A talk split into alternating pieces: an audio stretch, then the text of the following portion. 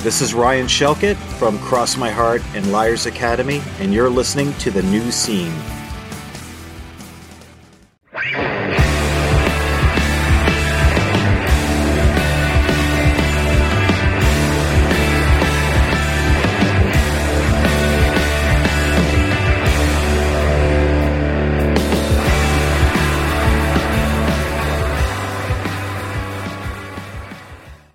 Everybody, and welcome to the new scene. I am your host, Keith, and we're back with another brand new episode. And in the guest host chair today, I've got Stacy Hilt back on the show. Stacy, welcome back. Oh, thanks for having me again, man. I enjoy being on here with you. Yes, it's great to have you back, Stacy. I have not seen you since the last casket lottery gig in Brooklyn. And you know what? It was nice to walk in there and see you sitting at the bar and just talk to you for most of the night. Yeah, it was it was a good time, and That was a really good show too. Um, Vita uh, Vitus is always like a really good spot for us. It has been since our uh, re- reunion tour in 2018. I remember that. Yes, it has such a it has such a CBGB's vibe, but clean. Yeah, exactly. That's what I tell everybody. It's like, what's it like? It's like it's CBGB's if they had a good cleaner. Because I mean, that's the one thing I always took away from CBGB's. And you walk through it, the the hardwood floors always felt like they were about to give and then everything that's had this like layer of grit on it. And then obviously the bathroom wasn't usable. And Vitus has all those things on on uh, on check. So you can you know use the restroom and walk safely across the floor and it's pretty clean. Yeah you know i never saw a show at cb's however one night i was in new york city hanging out with friends and we stopped in there and i used the dreaded bathroom. So i've used the bathroom but haven't seen a show there and i think that's a good claim to fame. Well that, that's that's that could be better than seeing a show there. I mean, it all depends. That's that's an experience in and of itself. well, it's great to have everybody back, Stacy. It's great to have you here. And you know what, everybody, we've got a fantastic show for you today. We have Dave Nesmith. The guy is a legend. He's been in like eight thousand bands. Maximillian Colby, Men's Recovery Project, Sleepytime Trio, Regents, and of course, Bats and Mice. And Bats and Mice have a new record coming out soon. We talk about that. We talk about Dave's extensive music history. You've heard it, Stacy, right? Tell them, tell them what to expect. Yeah, I mean, it's it's odd to see how often you hear certain musicians in certain scene, like how their lives mirror yours, like almost identically, and it, it's pretty awesome here. There's a great interview, and um, yeah, so many good, so many good points, uh, musical experiences, like his rap career is there? Yeah.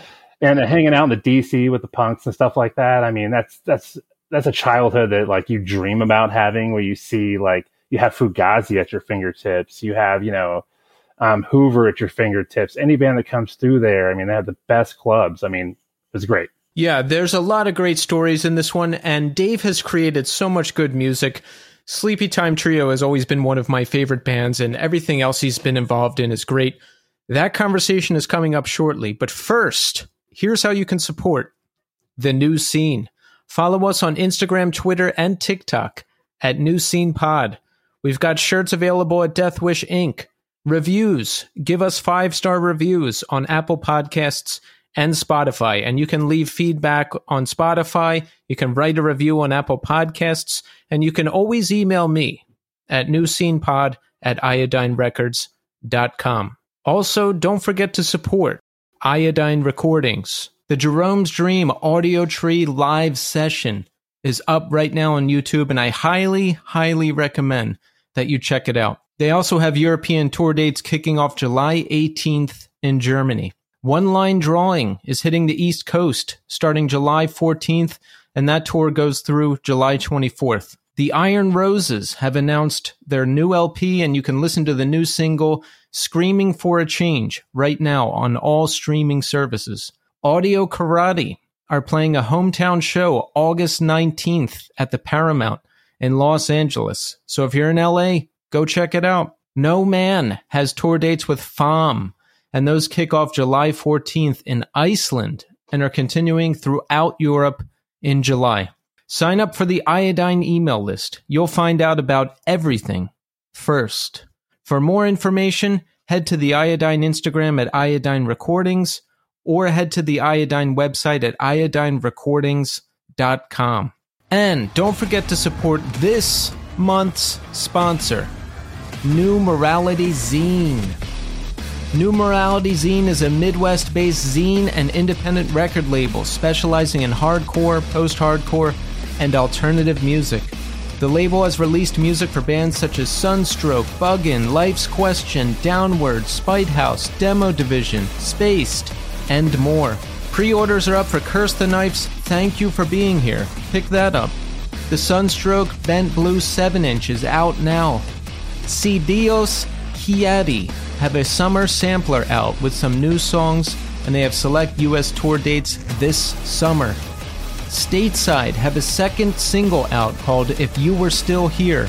That's from their debut, It's What We Do, and that's out July 31st. Also, don't forget to pick up Downward's two songs on 7 inch vinyl. It's available for the first time on 7 inch vinyl. These songs originally released in 2020 and became instant fan favorites. Pick one up from the store or from the band as they play throughout the US this July. Also, don't forget, you get 10% off any order in the New Morality Zine web store with the code NEWSCENEPOD.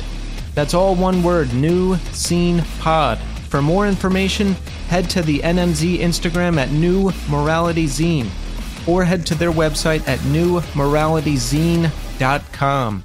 Okay, so Stacy, I have to know what have you been listening to lately? Lay it on us. It can be anything. It can be video game music, it can be jazz, it can be classical, it can be old supermarket commercials from the 1980s. It doesn't matter what it is, lay it on us. That would be a hell of a library if I was listening to that stuff. Um, I'm listening to a band called Active Child. Um, it's kind of electronic pop music, and, and they've been around for a while. Been listening to a lot of Plini from Australia, and it's basically just instrumental prog rock, I guess. And then a lot of also Polyphia, which is more instrumental prog rock. So that's pretty much all I've been listening to is a lot of instrumental stuff and just podcast. Nice, nice. I'm listening to Helios. That's like a kind of an ambient slow core. No, not slow core. It's like ambient, basically. Ambient. I've been listening. I mean, I've been on an ambient kick, Stacy. So I've been listening to Helios. I've been listening to Goldmund. Uh, I've been listening to uh, July Skies. I've been listening to a little Brian Eno, that song and ending that's at the end of the movie Traffic. I've been listening to that over and over. I'm on a bit of an ambient kick. All right, that's not Helios. I'm on Spot. Are they on Spotify? I'm on Spotify. I just looked up. Okay, here we go. It took me to the Yeah. Fray, who has an album called Helios, and I was like, that's not who I'm looking for. No, you want the artist All right, I got it. Helios. Got it. It's good stuff. So uh, that's what I've been listening to. Oh, and uh, I listened to Jerome's Dream, The Gray in Between again today. They just recently did an audio tree session. Oh, that's awesome. Yeah, yeah, it was so good, and it, it got me in the mood to listen to them again. And uh, we got a shout out during the audio tree session, Stacy, the new scene. Oh, that, that's amazing. And Audio Tree is fantastic. I, I- every every performance I've seen on there has been amazing. Um, th- th- this town uh, needs guns. That one, um, that was like one of my favorite Audio Tree performances. It was fantastic. And then uh, like Chon was on there, and they were great. Yeah, I've seen so many good ones on there. They do such a good job with those, and I'll play the clip when Stacy and I come back in segment three. So make sure you check back in with us because we have a lot to talk about. I know you have a lot to talk about, Stacy. Right? You you recently parted ways amicably with the casket lottery after a historic multi-decade run. Correct? Yeah, that's correct. Yes. So we'll cover that. Stacy and I will talk about how we're doing, and I'm sure we'll talk about gaming too because we love that. So make sure you check back in with us in segment three. But right now, we are going to speak to Dave Nesmith of Bats and Mice. Enjoy.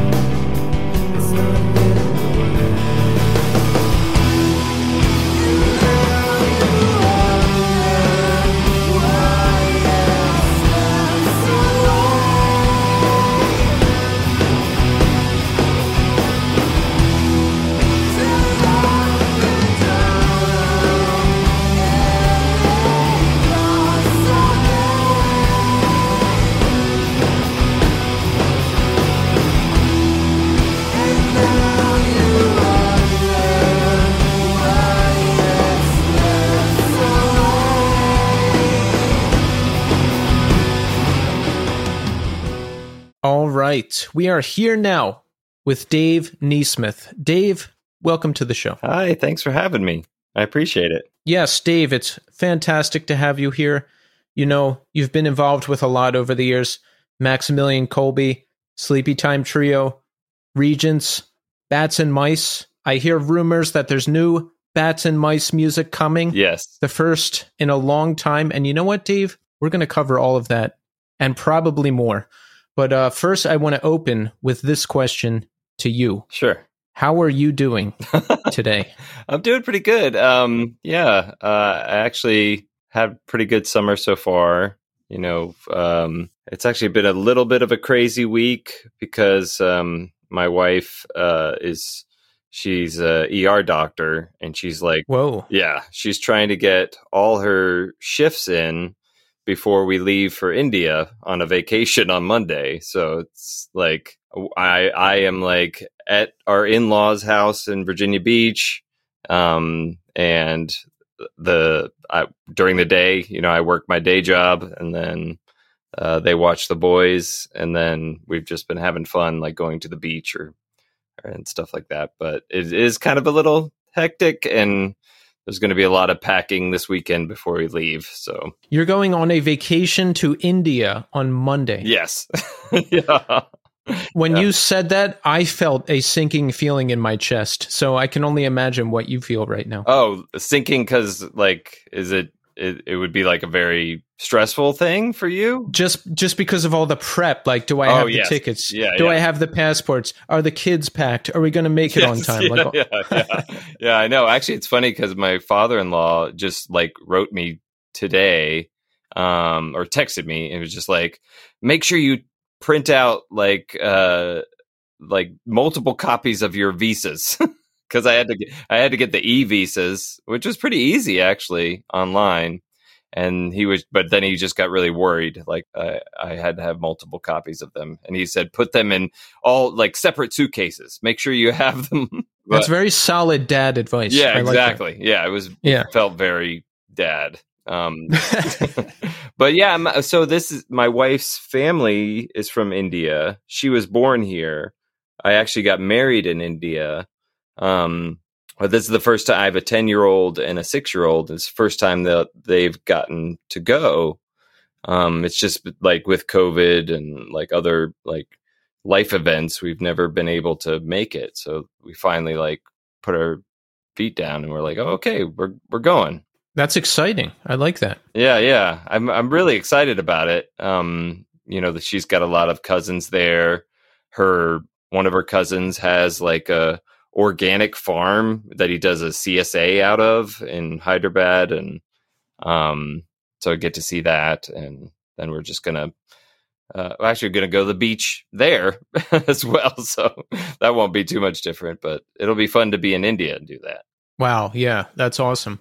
Where is uh where are you based in Virginia? Well, so I actually live in Hillsborough, uh, North Carolina, but I'm just in Virginia Beach right now for you know to get childcare support while I, I I work during the day doing programming stuff like software stuff, and so yeah, this is my you know this is how we can get it done. Well, my wife my wife has like five or six shifts in a row, so Yeah, ER doctor, that's intense. yeah, yeah, it's really crazy. Like she, you know, she did a residency.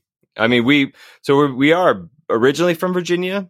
Like you know, I I went to college at JMU, and she went to college at UVA, and um, like I was mostly raised. I was born in North Carolina, but I was raised mostly in Northern Virginia, and Virginia feels you know like home. But now we're yeah, just there's there's a little town like 15 minutes um, north of Chapel Hill called Hillsborough that we live in. We've got a little farm. We've got like 20 acres. We've got goats. We've got chickens, and um, yeah, it's awesome. I, I I love doing it. It's but it is a lot of work, you know, at times. But but it's also fun to see the boys just get they they get so excited about running around outside and uh, playing with the goats and and yeah, That sounds like a really nice setup. So, did you have to learn how to be a farmer to a degree? a little bit. I mean, I grew up on a horse farm because my mom, you know, it was a riding instructor. My dad is like a well, he was a marine for a long time, but then he became a lawyer, and like his dream was always to be like a country lawyer. Like he actually um, wrote this in like elementary school that he, he has like a, what do you want to be when you grow up and he's like i want to be a country lawyer and then my mom always loved horses so she wanted to be a riding instructor so i but you know so i grew up on the uh, uh, that farm up in northern virginia and but i did a lot i always joke like i did a lot more shoveling than i did riding so, but I learned a lot. I did. I, I mean, it was a lot of it was a lot of work. I had a lot of chores as a kid, you know. So I I, I learned a lot of grit. I learned a lot of like. I mean, I think there's some of that punk like DIY ness that I learned, um, and then grew up. Luckily, I grew up basically like 30 minutes from DC, so you know, like I had the positive force scene that I got to be a part of, which was amazing. So it was a very lucky location for me. oh yeah, yeah, you're close to a lot of action there. Mm-hmm. Talk about I'm curious about your trajectory with music. When did you discover it? How did you get into it? And then talk about like your origins in punk or you know uh, underground music. Yeah, sure. So I my um my best friend like since the second grade his name Thelonious. He he he's his full name is or first you know is his first name and middle name is Thelonious Wolfgang. So I call him. He also goes by TW. But um, we went to summer camp together, and you know we kind of went. We went to camp as very young, and then as over the years, like some of our friends at camp, all of a sudden, some of them were getting into this new like punk rock thing that we were like, oh, this is very interesting. What is this all about? And TW and I were very much like metalheads. We were like, oh, we love metal. That's what we like, you know, and not like, I'm not even saying like great metal. Like, I mean, I great metal to me. I'm, I, I take back it saying that. Like, I'm not going to put any judgment on it. But I was into like Quiet Riot. I was into Def Leppard, Judas Priest, you know, that kind of stuff.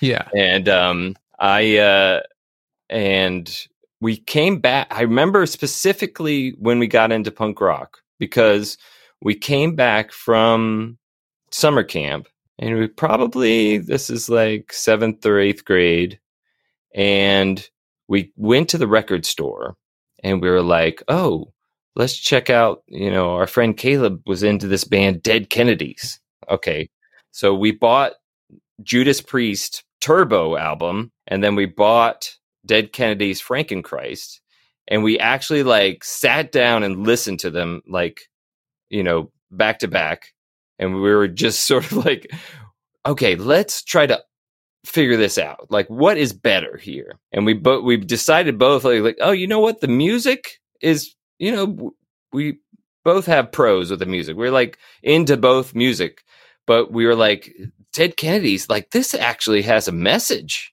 and it's kind of like it's meaningful. And so we were like, okay, Dead Kennedys wins. All right, we're going to buy more punk music. and so, yeah, TW started, he got me more into like, he, he introduced me to, um, like Consolidated and Crass and all those kind of bands. And then we became like, you know, we showed up the next summer at summer camp and we're like vegetarian.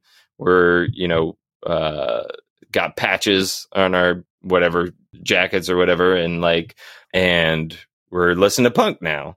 and then yeah, and but then he was he actually ended up moving closer to DC. He lived in Arlington, and then he became friends with the uh like the Reston scene as well. So that was right when Avail was had like Brian as a singer and um, they were in Reston, and there was these there's awesome bands there. Like Remission was an awesome band, and and then like we would go see Fugazi. Oh, I, forgot the whole. Then, like my first punk show was we went to go see GBH at um, at the old 930 Club, like real old 930 Club. I'm like 14, 15 years old, and I'm walking into this. You know, this is like after we were like, oh, we're punk. You know, we're walking into the show. I mean, we didn't dress any different. We TW's mom dropped us off, and we're walking this show, and there's like all like skinheads all around. And at the time in DC, there was this like head of the skinheads was like this black woman lefty, and she was like, um, she comes up to our friend Caleb. He like came down. He was living in Philly, and he came down to go to the show with us and she just he, we just walked up we're like walking up to this 930 club with our tickets in our hand like ooh we're little goofy boys going to this show woo here's our tickets. And she just comes up and like i think she had a cane or something hit the ticket out of his hand and then steps on it with her boot and she was like whoever gets it gets it. And we just we basically like shit our pants. Like we were like wow. What is happening and um and so, but then one of the skinheads were like, "Oh, they're just kids, Lefty, leave them alone." And so she was like, "Okay," and like walked away and just picked up the ticket, went into the show, and then I'm in my first like I, you know, I'm seeing people with like green mohawks that are you know t- two feet high, like all this craziness in this club, and I remember like the mosh pit started and there was a guy with like these inch spikes on his leather jacket and i just got rammed right in the back of this guy. Oh. it was, oh. it was, like an iron maiden where like, like this, i remember one of the spikes like went into my chin. I was just like st- oh. i was like stuck to this guy. But it was just the energy and just amazingness of it. I you know i was hooked. But then yeah so then more we would go to like Fugazi shows, we'd go to Positive Force shows, and you know, it was just it was all. Oh, and like I was my the small town that I was raised in was called Catharpin, Virginia, which is just outside of Manassas, and so I became friends with like the Manassas punk kind of folks, and that was um they like my friends, you know, I ended up playing like high school friends, John and Marie, I ended up playing in Rob Roz with, but like John was in a band called Hugal. It was Laugh Backwards.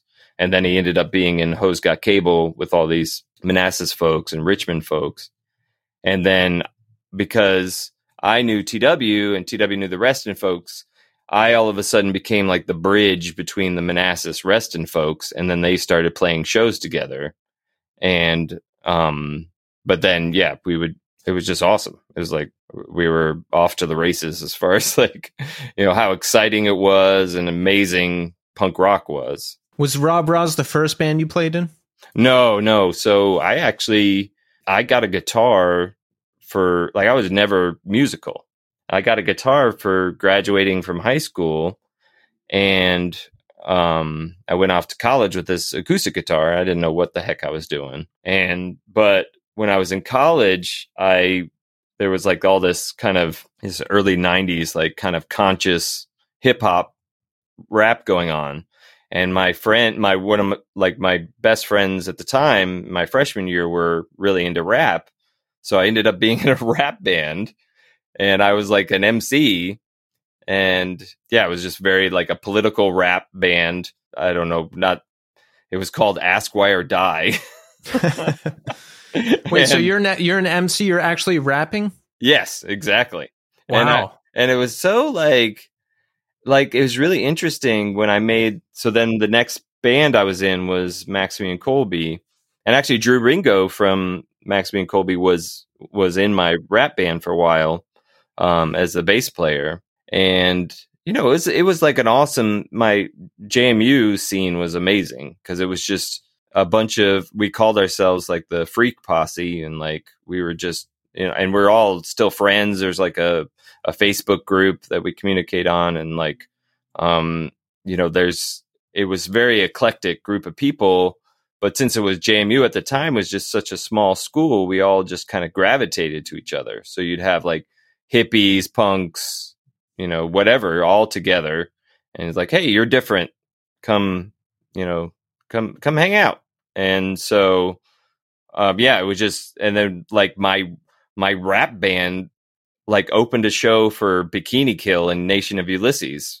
Like one wow. point, yeah, at this um, house called the Corn Rocket House, um, which my you know my friend Billy was in a band called Corn Rocket, and so yeah, we yeah, th- it was just that was so the rap band went for a bit, and then um and then Maximillian Colby started around my junior year of of college and I was so bad. I was like playing like one note on the guitar, but we were so like excited about being in a band that we just practiced like four times a week. We were just so, you know, into it. And we were, you know, the like Drive Like Jehu was a big influence, Lint, Heroin, like all these, we were trying to, you know, thread the needle, Hoover, like all these bands that were so, we were so amazed by that. Yeah, we just, it was just exciting time. And so I really like, you know, spent that year just learning, actually, finally learning how to play, you know, um, guitar basically. Yeah, well, you know, having listened to the Max Colby discography, it sounds like you definitely learned it. Yeah. Oh, thanks, man. yeah, because it's I mean- gr- it's it's great stuff. But you know what? I'm curious. I well, first let me say this. I love the sound of this whole scene and everyone together. The Free Collective is that what you called it? Yeah, it's like a. I think that we were like the freshman freak posse because there was like this whole idea of like all these freaks were coming in and to for like the new year or whatever. But then it just ended up being like you know I forget we just call ourselves like the freak posse or something. And yeah, It just sounds like a nice mix of people, different bands, different types of bands, different shows, which is great.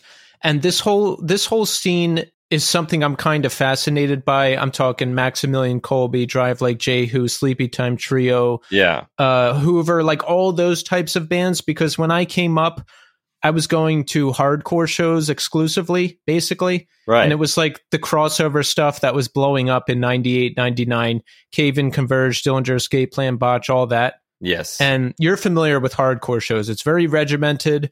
This Yes. is what you do. This is what you don't do. This is what you dress. This, or this Yeah. is how you dress. And everything outside of that is stupid. And yeah, it, it's not like anybody sits you down and says all this, is, but you, that's just the mindset you end up in, right? yeah, So I'm kind of fascinated by this whole world of music you're operating in and what it's like and how it functions. So what are those shows like? Uh how are the people? Is there any of that weird like proto emo like crying and throwing yourself on the ground and and like all that stuff? yeah there was there was that um but yeah we actually um those shows at jmu were all like whatever like we would play at a farmhouse like and i remember like um bikini kill came back and played the, the there's like pictures of them playing this farmhouse Wow. um, at JMU, and like during the day, and where my rap band played again, and like, and it was just, yeah, it was very supportive, an amazing scene. But you know, it's interesting because like the even the punk rock kind of scene, and definitely punk rock hardcore, kind of all of a sudden was like the same thing um at least talked about the same thing. But there were these weird shows like i remember sleepy time played a show in norfolk once and it seemed like it was the band before us was a very like um almost new york style hardcore band. And i remember the singer like telling the crowd he's like all right we got to keep the energy up. Let's go. Like very like you know intense about it. And then we get up there being like you know maybe we face the crowd maybe we don't. I don't know. And then do our spazzy you know hardcore version of whatever we're doing. And yeah it's, but the sorry yeah I- i don't know what i was saying about that but just that yeah they're all different. I think the so when you mentioned the crying thing i remember playing like a fest in ohio and the other guys at sleepytime would remember it better than me, but there was like a real emotional roller coaster going on at this fest and people were there can remember it. Like people were falling down crying like before we not before like the other bands like they couldn't even play they were like and then we just were like we got on there and we were like we're just gonna rock you know we're just gonna go off because i Yeah. feel like this this needs to happen you know there's a you know there's all this that's what for me the music always has been is like there's a need to release energy you know like there's a like my my my wife like never like she's always been you know she's she's never been like a uh she's into alternative music indie music and all that stuff but she's never really understood sleepytime or whatever until finally she saw us at one of the reunion shows and she was and she saw how crazy it was and like people just going off and like and you know jumping around and like you know like and she was like oh i get it now It's a pure energy thing, like you described at that first show, where you got a spike in your chin and it's scary and you don't know Yes. what's going on and you got hooked. That's the same exact thing that happened to me, but different show in different bands. And you just, uh, I mean, like you, I just got hooked on it right away. Yeah, yeah, exactly. And you, I mean, those like Fugazi shows or Avail shows were all just jumping as one, like it felt at times. And, you know, it's just like a, yeah, uh, it, it's, it's a release. And, you know, especially like, you know, we're, I'm not sure what you are, but I'm a Western white male pent up with this modern society, right? And, and this was like a young man's release, you know, as far as like, oh, he can, you can express your emotions. I was just talking to my friend Jonathan today about it, like how, like, you know, uh, it's funny because he played drums in Sleepytime. And he, like one time I remember at a show, I turn around and I just see it. He's not even playing drums anymore. He's just punching the wall. you know? And I'm like, what is happening? But this, it was awesome. It was just incredible. But it was just like, you know, where else do you get to, for us at the time, we, we're not going to talk about our feelings like, you know, we should. Like, we're going to just, you know, go up on stage and, and trash our instruments in, as the way of getting this out. Exactly. I mean, same same story for me. And I would imagine with a marine lawyer father, oh, you Oh, yeah. needed to go outside the house to find some kind of outlet. Oh yeah, emotions are you know they are not allowed, right? You know Yeah. my, you know like it was definitely like you fall down. Well, hey, get back up. What are you still doing on the ground? Like you know that's the the mentality, right? And it's uh, typical for our generation, their generation. So I don't fault them for that, but it's definitely not how like I want to raise my kids. Like and and thankfully my wife was not raised that way. Has taught me to be like, "Oh, okay. You know, my kid fell down on the bike path the other day, my youngest, and he was just crying, you know, and I went and hugged him and like, "Oh, you're okay. You know, hey, it's all right. Uh it's tough. I've fallen down a lot on my bike." And just with that hugs and that like he's back up and going like right away instead of like there's this idea that oh if you coddle somebody they're not going to be able to do it you know keep going but or or like not have independence but it's just you know it's bullshit like you just you know we definitely need more we need more of that in the world and it took me a long time to sort of work through all that stuff to figure that out No, a hundred percent. Uh, growing up, for me, it sounds like for you too. It was just, I don't know. There were times where I asked for help, and it was just like, "Oh, what do you want me to do? Get over it. Go Yeah. back to work. Uh, deal with it." And that's uh, that can cause problems. I've found. Yeah, exactly. I mean, especially when you feel like, you know, you shouldn't have emotions or you should detach from your emotions. Um, there, you know, years of going through it and, and actually also like, you know, working it out on stage, you realize the emotions are all there still. It's just that you tried to detach from them and, but they're going to come out anyway. And I, you know, thank God for the music scene at least allowed me some kind of outlet.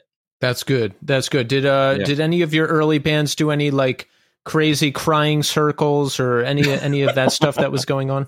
no, we never did those. Um, you know, it's like it's interesting because you know I I think of each of my bands as having kind of like a vibe and kind of an uh like a like Maximillian Colby was like, oh, we're college kids who are doing this hardcore punk thing, but it's a little arty, you know, and like we're just trying to, and then it's moody, and but then Sleepytime, Drew started it with the idea, like I wasn't in Sleepytime at the beginning. Um, I like joined like six months in or so, and um, so they were a trio uh, in the beginning, and then um, but like the he started it with like, oh, we're just gonna rock, and then when I joined, I started like, oh well, I'm I'm gonna bring a little more uh, melody with the songs I write, but um, uh, but still have that mentality like of like this is more it's gonna be a little more fun but it still was intense. Like the the idea of it was like um and drew would talk about it too like all we have to do is hit the brakes. Like we go completely insane but then completely quiet for like one second and then bust into it again and then people think you know what you're doing and then yeah, like um I don't know, then moved on to you know, did Rob Roz, which was just like that was like a I mean it was awesome to be totally out of my comfort zone with like more electronic, you know, but still punkish kind of and I learned so much musically from John and Marie and you know trying to um you know sing more more operatic kind of stuff. But yeah like uh, i don't know. Oh and i totally forgot about men's recovery project which was which is just a ridiculous band. You actually performed in that band, yes? yeah exactly Were you a guitar player? no i was a bass player Okay. yeah. I uh I had not heard of that band before researching you and boy that is a interesting band very cool. Like I mean being out on tour with them must have been a trip right? Because oh yes. like you have to be peculiar to write and create that kind of art. Yeah yeah. I mean i the, it, it- you know i only got to be on a couple albums and then like um so i once sleepytime really started taking off in like 97 i couldn't do men's recovery um and then when uh they wanted to tour again and we went to japan like i i started back up again in like 2001 and then yeah that was like um just a few tours where actually the rob Roz were basically like because john was so sam and neil are you know the singer and guitarist for men's recovery project and john skritza the drummer who was also in rob Roz with me we when we did like the later stuff um early 2000s was marie from rob Roz joined us. So it was basically rob Roz playing with sam and neil in the front. Um but the yeah it was i mean sam and neil are just characters. I mean they're sam mcpheeters he was in born against um and neil i think he was in born against for a while for a little bit and lifeblood and other bands like new york hardcore but then they got in this really quirky like um you know uh music. Yeah I can't imagine New York hardcore guys starting men's recovery project. That's like that makes Yeah. it even better. Yeah totally. Like it was just a it was a complete 180 and like a kind of uh you know rejection of of everything basically you know? I was listening to it earlier right and Mhm. I, I'm I'm like listening to the song and there's all this weird stuff going on and I'm like, all right, this is cool. And then I hear some fucked up sound and I'm like, what the fuck is that? And it was the song. There was like something. yeah. it was like something in the background of the song that scared me, and I was like, that's so cool. Yeah, yeah. I mean, it was just it was so fun, and but also it was just a cluster fuck every time we were on tour. Like always, something would go wrong. Like um, I there was a man. I I don't think I've ever told this story where um we we're playing, I think Memphis or something, and um, we're it was some kind of restaurant that we're playing. We're sit down tables, and we're we're in the back getting ready to come out, and we are wearing like the whole tour. We're wearing these little boy sweaters that are just like you know basically showing off our midriffs. and I have a statue of David Mass. John has a mask that is like a, a woman's red high heel shoe and um, Neil has a gimp mask, and Sam is just tapes up his nose, so his like nose is just sticking up like a like a pig, I guess. and there's this like maybe three guys, like people eating their dinners, and then there's three guys in front of the stage just um, screaming like MPR, MPR, and we were like, that's not even the right initials. it's, it's MRP. and so we we come out and um, we start playing, and Sam just immediately in the first song just comes and just takes out a, a table of like diners. Like the people are having their dinner, and oh like God. he just he just knocks the whole table over. There's two guys who are running the place and own it, I guess. And one of the guys comes over and just picks up Sam and throws him out of the club. Like, and then what a great show! Yeah. Then he comes back to the behind the bar, and he didn't know that it was Sam or that it was the singer. And the other guy was like, "Hey, you just threw out the singer." And not that this should have mattered. I'm happy they threw him out. like, I, thought, I thought it was hilarious. But so then this the guy is like, "Oh shoot!" and like runs out to get Sam, and Sam it, it just is scared this guy is going to beat him up, so he just takes off running. Like, and so this guy is chasing him through the streets of Memphis. like, he's like, "Come back here! Come back here!" And he's like, "No!" like running away.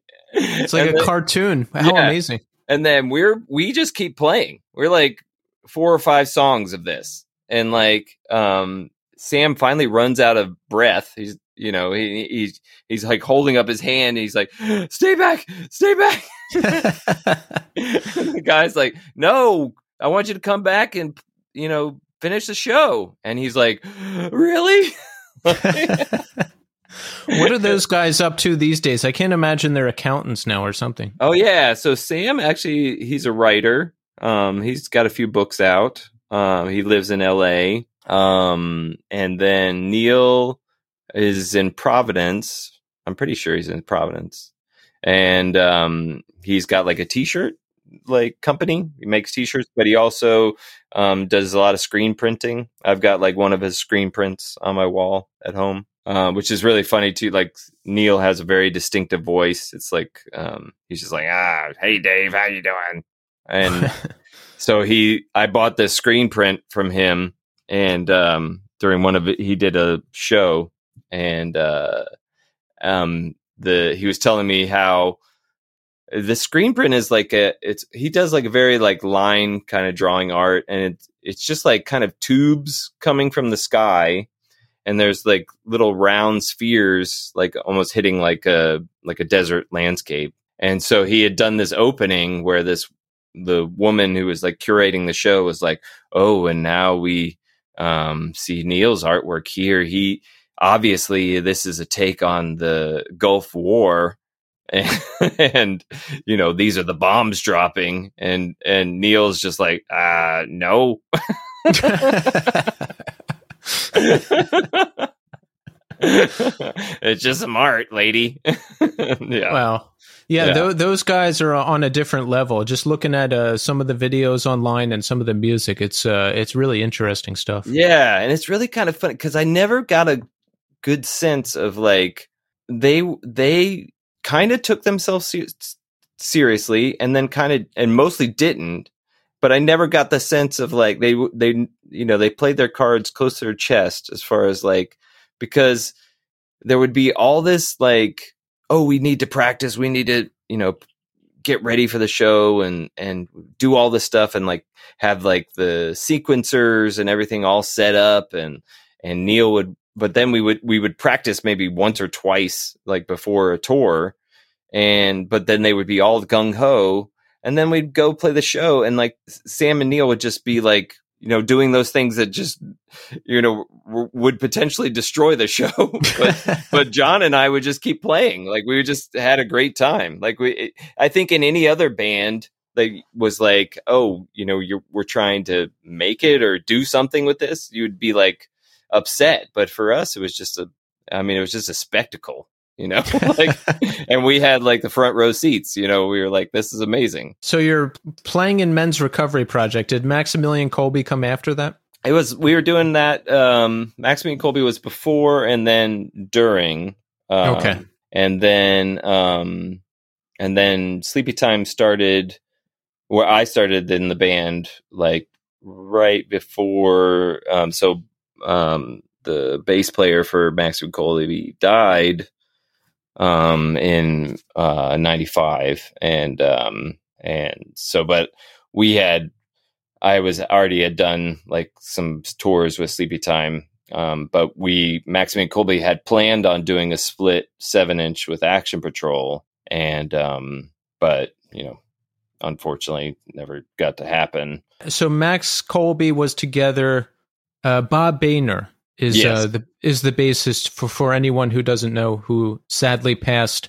Uh, Yeah. So did did that band end after he died? Yeah, exactly. So you just decided that was it. Yeah, I mean, it just wouldn't been the same. Um, you know, I would love to play those songs again, and I, I still, Tom and I, the drummer, or um, Tom Richards, the drummer, and I still text every now and then, and he's a great guy. He's out in California, um, but like, yeah, and of course, you know, I went on with Drew to play in Sleepytime and Regents, um, but yeah, I, you know, it just Tom went to law school and, you know, it just didn't seem it didn't seem right without Bob, you know. So there has been discussion of maybe playing those songs again someday.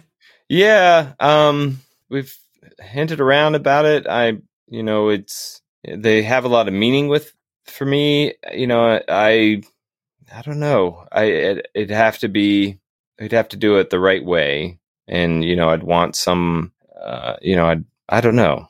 I I it's I mean, I've got so much going on with my regular life and then uh, doing other stuff that it's hard to imagine trying to figure it out. But Right. don't know. Has there I- been offers over the years? I don't know if the, I mean, with, there have been offers for shows, but I don't know if those have ever been like, oh, we don't know that you're not a band anymore. you know, like, Yeah. Um, but, um, but Drew and I have talked about it. Um, but yeah, I don't know. I just went up for Drew's, um, uh, he had his 50th birthday party recently up in Philly, Drew Ringo. And like, um, we talked about it some then, but you know, I I have like all the material material for um another Regents record, and or and or I don't know what it's going to be. Like uh, three songs are are ones that I recorded with Jonathan in Sleepytime, and we had talked about doing a Sleepytime record. Um, but I don't know if we'll ever get around to that. So, and then I also have this other on my 50th birthday. I did a this this little thing with that was called Buried Show Pony. That was like um just a you know a hardcore song that I did with Jason Hamacher and Ben Davis, and um yeah, and I don't know if it'll be that. I'm not sure. I don't. You've so you've got a lot on your plate. Yeah, exactly. yeah. yeah. I And mean, I'm we didn't even we didn't even get to bats and mice yet. Oh yeah, yeah, and Yeah, that. but we're yeah, we're gonna get there though. We're gonna Sure. get there. But, but I wanted to ask a question. I wanted to ask a question about Bob, if that's okay. Sure. Yeah, yeah. I've heard you uh, tell the story. He he contracted spinal meningitis in jail and died. Yeah, yeah. I don't know anything about spinal meningitis. Like, is that like you just get it and then you're dead soon after? Like, is that is that what happened? Well, I think you can, and we all, like his friends, were taking drugs to protect ourselves after the fact. But I don't think like anybody knew, like that that, that that's what was happening. And so, um, like our he was in Richmond at the time, and he died like um, he was just getting sicker. And I actually, so Sleepy Time had come through, played a show in Richmond, and I saw him at the show, um, and he just had all these sores all over his body, and he was. Um, and then it was like maybe two weeks later, he told me the story of like what had happened. Like he had, he had, um, he was drunk at a bar, and I know the bar well. It, it had this big glass window, and he across the street you could see a 7-Eleven, and um, he saw some bike cops just beating up this homeless guy, and he was like, "Oh, I'll." I'll go out and steal one of their bikes to as like a way to get them away from this guy. and as he tried to, you know, he's drunk, he tried to bike away the kickstand was down.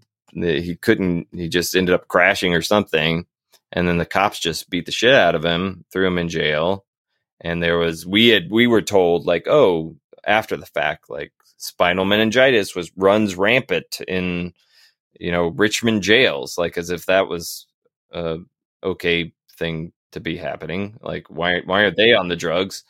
But like and then but but no one knew, you know, that that's what was happening. He just got he was like, oh, he's got a flu or something, and then it just went downhill fast. That's a shame. Yeah, and it it, it uh, was there like a lawsuit or anything like that. It makes you wonder too. It's like you know the cops beat him up. Like I don't know. It could maybe there's more that we don't know. You just don't know, right? Yeah, I don't know. Yeah, I wasn't there. You know, I wasn't living in Richmond at the time.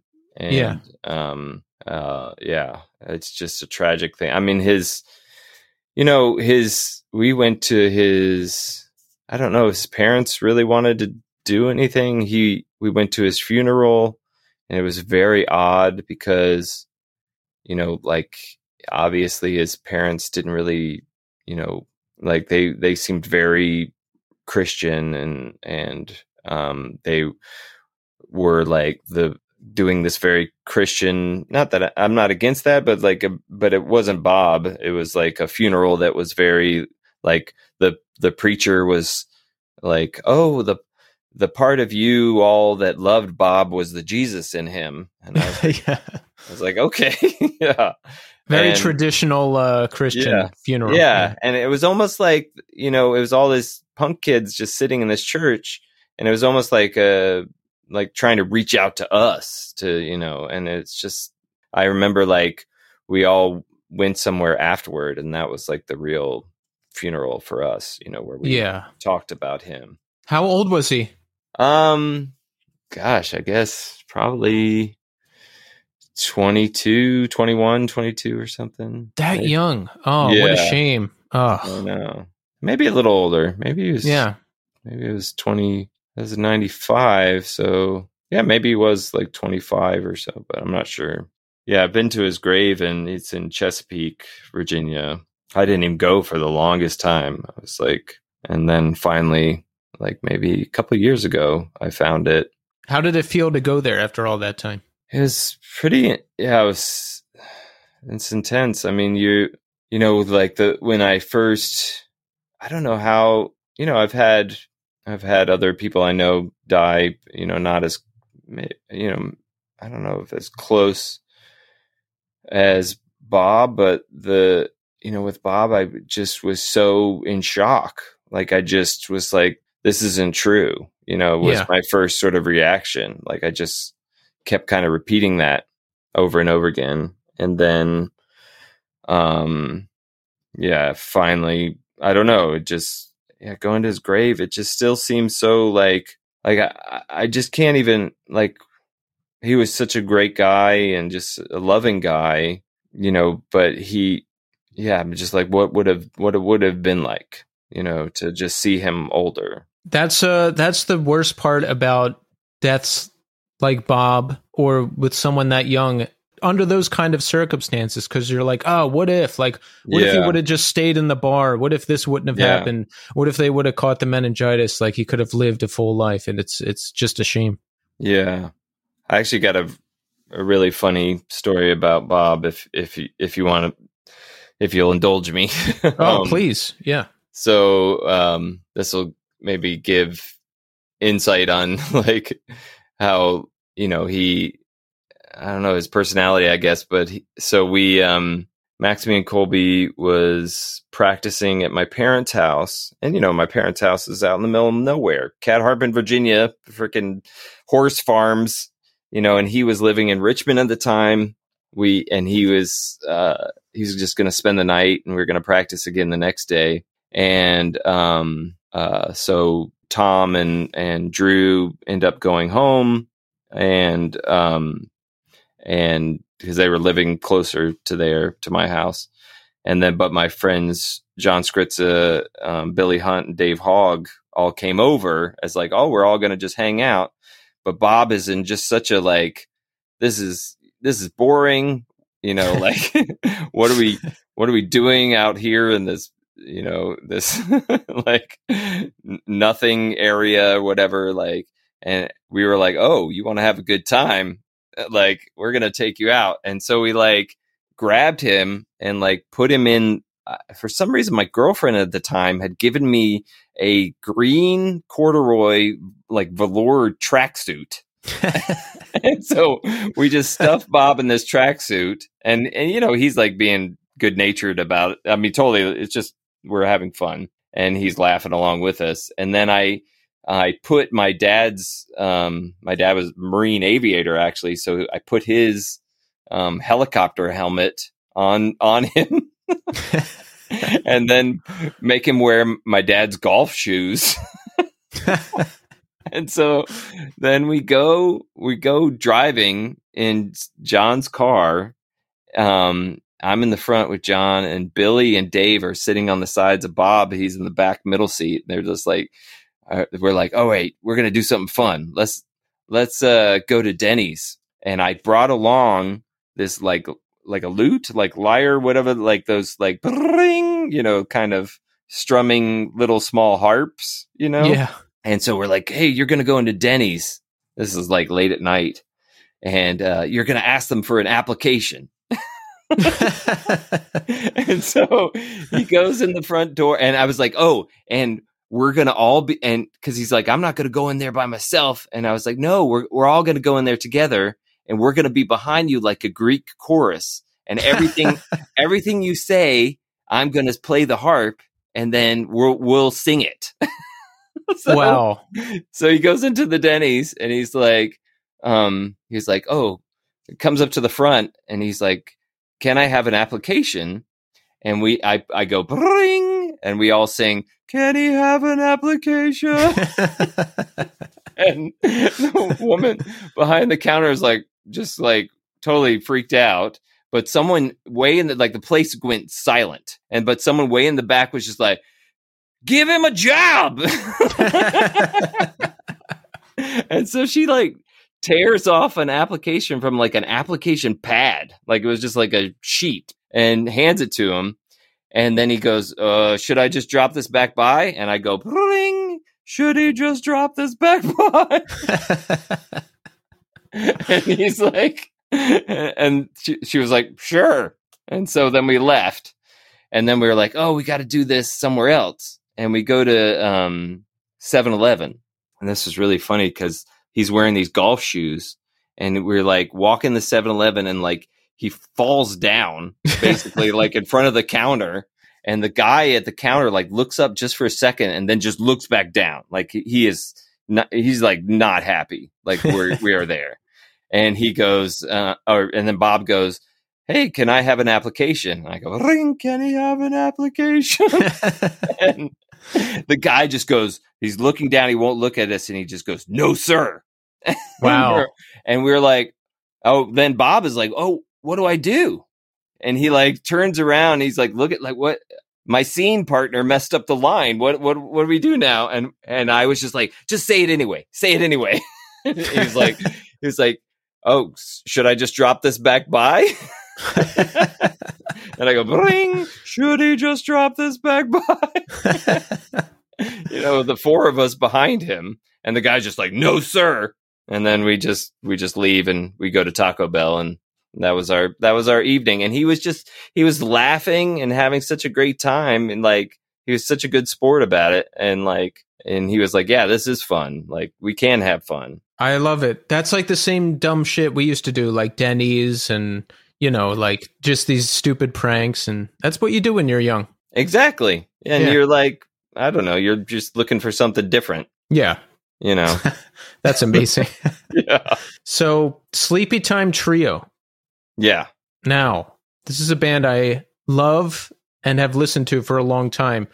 Uh, it, wait, so J. Robbins did he record that record, the blue one? Uh, the well, that became like the compilation of everything, but th- he recorded like most of that stuff. But the that was like our discography was the blue one. But yeah, he the original like um LP he recorded, Wow. See, I never knew that. And that we we were his first band that he recorded professionally. Yes. Now that Yeah. I heard that too, and that blew my mind. Wow, what a first record, right? I know, I know. And he, I mean, he was a hero, you know, like, like, um, you know, I'm sure he, he wouldn't want me to hear it because he's very modest and, and, you know, like when I've talked to him about like, Hey, I was like 14, 15 looking at you up on stage and, and now I'm, you know, recording this record with you, but also on the Regents record, he he was the bass player and he recorded that one. And yeah, it's just, it's amazing. Like, and the first record, you know, he was, that was like an eight track at his house. And it's interesting because that was like a, a record that where, uh, you know, the engineer understood us. Like the guy who recorded Maximillian Colby was just some rock guy in Richmond. We didn't know what we were doing. He didn't know who I was, but I, or what we were, but that I felt like that turned out well. But, you know, with Jay, I mean, he, you know, he just gets you. And then also he's, you know, uh, he, he never like obviously is, you know, he, he's, he's into the bass. Like he, he will not, he, he'll let the bass be an instrument that, that everybody wants to hear too, you know? So Yeah. Uh, yeah. S- Was he in Regents? Like, would he perform out with you guys? No, no, he never did. He just we went to the studio and we were just like in between bases and we didn't know. And then I think like we were like, "Hey, do you want to do it?" And he was like, at first like, "I'm not sure," and then then he was like, "Okay." and so yeah, it was awesome for him to do it. Yeah. So, Sleepytime Trio. Uh, we're active Mhm. from what ninety seven to when? Uh, more like 95 to 97 were like our main kind of years. And then like, um, 99, we, we like did some reunions and then we've just done stuff over the years. It's never been like a thing like, um, I mean, we're all still great friends. You know, I think we, you know, we just love each other. We're like brothers. So yeah, it's Yeah. just, it's just, it, it- you know, if life was different where it wasn't so crazy, then, you know, we, and we'd all lived in the same town, we would just, I'm sure we'd play together, you know. When's the last time the band performed? Um, we did a, a reunion for like that, our like freak posse, um, like, uh, and JMU had a reunion and, um, we just played this bar with other punk bands from our JMU days, like Corn Rocket, Hatchet Wound, um, Sexual Milkshake, another one. And um, we, uh, yeah, we, that was like 2015, I think. Has there ever been like an, an, an official Sleepytime Trio reunion? Like we're announcing it and we're promoting it and we're gonna like do it and have a bunch of people come out. Yeah, we did like we've done some like surprise stuff, but then we ha- did one. I know we we done a tour or two where we, it was like a reunion, and then we played like the fest in Gainesville where it was announced. We actually When? played the. f- Uh, that was like I don't know how many years ago. I'm not sure. Maybe uh, my mind is blank. Probably like 2012 or 2011 or something. Okay. See, I'm Um, wondering where I've been the whole time. I would have liked to seen one of these. yeah yeah we talked about doing i mean we almost played a show um this summer in dc but it just couldn't couldn't get it all together. Like, yeah, I mean, it's not it's not something that we would.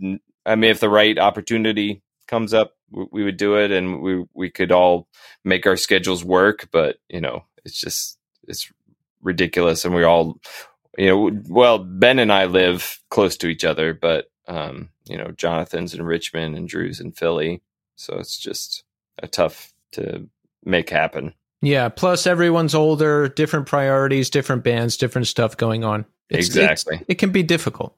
Yeah, totally. Exactly. I mean, that's how like this Bats and Mice took, you know, basically ten years to, to finally, um, with you know Ben and I both having kids and and you know just yeah, it, it's difficult with life getting in the way. Right. So okay. So Sleepytime Trio. Mm-hmm. Let's talk about when and how does that end initially, and then how do we decide to segue into Bats and Mice? Because you know Max Colby and Sleepytime Trio, you can draw the comparison there, and and you can kind of hear like the similarities, but. Yeah. Sleepytime Trio to Bats and Mice. Now, Bats and Mice is a departure. It's more accessible. Yes. It's not. It's not. It's not like the poppy, sing-songy, pop punk, emo type stuff. I don't even know that I'd uh, classify it as emo. Maybe, but it's like uh, it's like a cool independent rock sound. Let's say, let's say like a ma- let's say like a mainstream sounding Sleepytime Trio almost, right? Right. Yeah. I mean, I, you know, I think for me, like, I've tried to like figure out, like, oh, what, what, what kind of musician am I? Yeah. And I just, at one point in my life, I was just like, oh, I'm just, cause there were like bat songs that, bats and mice songs that came out of me that I was just like, what is this? Like, I, Hmm. Is this too mainstream? Is this too, is this accessible or is it not accessible? And then I gave up. I was like, this is just what's happening. This is what's, this is what I'm writing. And I finally just was like, why do, why do I have to figure it out? You know? Right. And so, yeah, we were just, uh, I think, you know, there is some idea like, oh, post punk, like you're going to mellow out a little bit. So that is some of it, I guess. But it, but to me, it was just like, uh, it made sense. You know, it didn't like, I wasn't, I remember like, um, I was actually talking to Ben about this the other day because I never, I, I was in the practice space, you know, in the Rah Bras practice space, and I was writing some of these Bats songs. And then at some point, I was just like, I don't know wh- what I'm doing. Like, what it, what is, you know, I don't understand what I'm supposed to do here. And then I just played um, a riff that was on our first one of our first songs, and I was just like, oh, oh, and then it it like the dam broke. Like it was just like this, like oh, okay, now I can write the rest of this record. Like it just, Ah, you know, it just was like, oh, I now this is what it is, and that's all it's been to me. Like I've never, like I pick up the guitar and I just start playing. Like I've never thought about like, oh, I want to do this. I want to, you know, like it should sound like this. It's always been just like, oh, here's here's a riff that comes out, and how do we make this into a song? so it's just the next evolution in what you're doing. Yeah, yeah, and without any like, oh, I, I mean, obviously it, it is more accessible, but it was just like I didn't think about it like that. I thought about it like, oh, yeah, this is like you said, yeah, like an evolution. Um, and then you know, but I was doing Rah Bras at the same time, and it just both bands like scratched an itch that I had. So yeah, I just let it. I let it be. You know, like That makes sense. I'm curious about everybody's process. And yeah, it's the same thing for me. I've started bands where I'm like, okay, I want to sound exactly like X band. Or Yeah. I join I join a band and okay, that's what I'm writing now. And I started a band or tried to start a band right before the pandemic and it sounded like Sleepytime Trio and that Oh. kind of stuff. And that that's just the natural evolution of what happened with those three people writing that music. I actually tried to cover uh, Rock Candy, the Sleepytime Trio song, and I have no I have no idea what's going on in that song. I don't think I'm even coming close. But I, I did my imitation of it, and uh, uh, that was Yeah.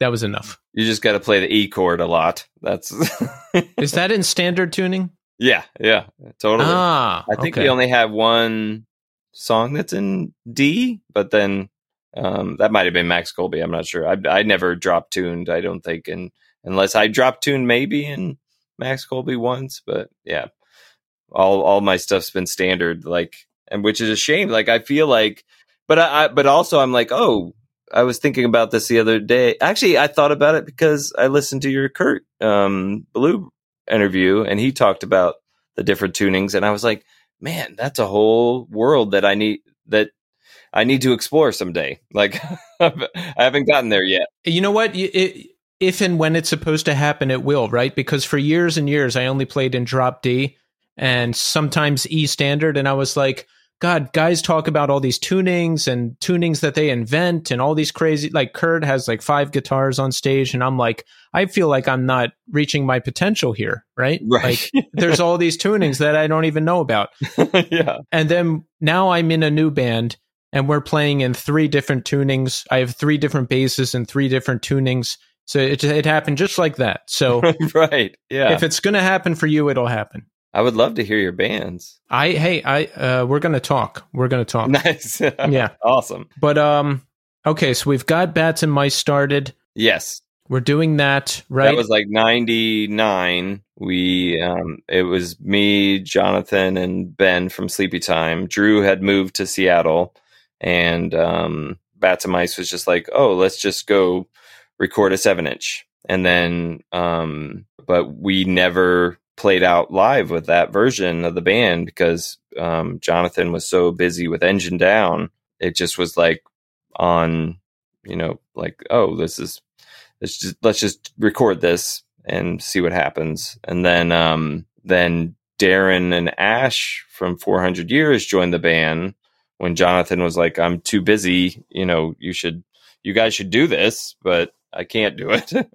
and um, so then the our first album was um, with Darren and Ash, and then we actually toured a bunch, and then Darren and Ash moved on to work on um, other projects. I'm, I think there was a band called Zeta Male that Darren was in with Ash for a bit, and um, then we went through a couple different drummers.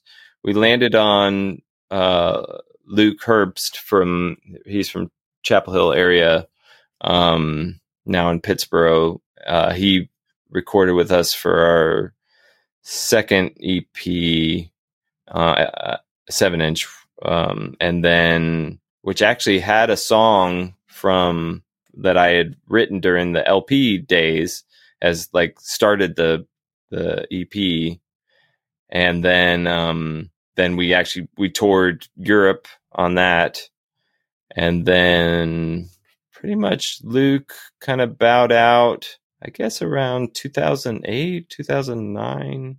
I'm not sure. And Mark Oates started playing drums with us, um, and um, it's been that kind of configuration.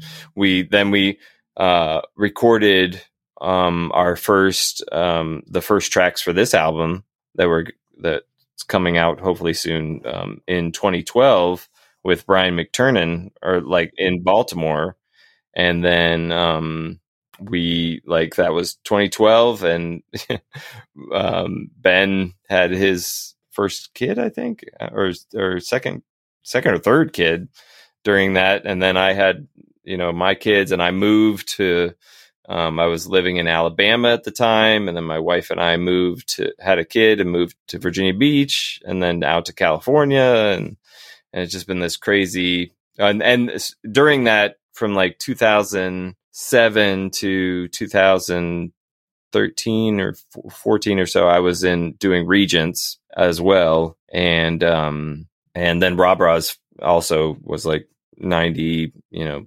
six to 2007 and then yeah, so the Bats and Mice, this record has just been sitting there. Like we've played a few shows, we've played some of the songs out, but now finally we um, are uh, finishing the record up with this guy Al in uh, from Warrior Sound in Chapel Hill, and we have half of it completely done, um, and we're hopefully going to get the last final mixes in the next week or so. So it's in process. Do we have a name yet? Do we have a release date? Are we that far along yet, or no? No release date. The name of the record is P.S. Seriously, like as Mm. like, and um, like the like as if the bottom of a letter, and um, yeah, um, with the artwork is done. So that's always been a hard hard thing to get done before the album is done. But um, yeah, I'm really excited about all of it. Yeah, this is exciting. I mean, the last thing you put out was the single in 2010, right? Yeah, exactly. So, oh, I forgot to mention that. So then, actually, actually, so before Mark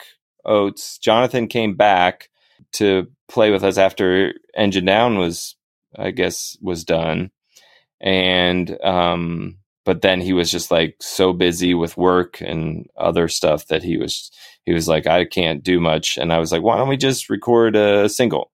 And so that was with Jonathan that we did that, and we called it that was called Back in Bat. Yes. um, and yeah, that, and then Mark joined after that. So So it sounds like you've never stopped performing. no, I, I haven't. And then yeah, I actually so I play drums in a band called Sweatpants. that is like I describe it as like a punk rock Warren Zevon with like my f- really good friends that I met in Baltimore, Adam and Jamie, and um, I. It's just like a fun band that we're actually going to go on. We're playing like three or four shows in August in um, uh, upstate New York and in Vermont. That's that's where Adam lives in upstate New York, and I don't. I think we have like songs on MySpace or something. but yeah, like nothing ever put out. But it's just a fun band. Like it's just like a like I we would just play like bars in Baltimore, and I just love hanging out with those guys. So it's just another like it just scratches another itch that I have, which is like I always wanted to be able to play drums. And I started playing drums with them in like 2007, and I was terrible. Actually, it's funny. Like our, I we shared a uh, my first practice space was sweatpants and beach house.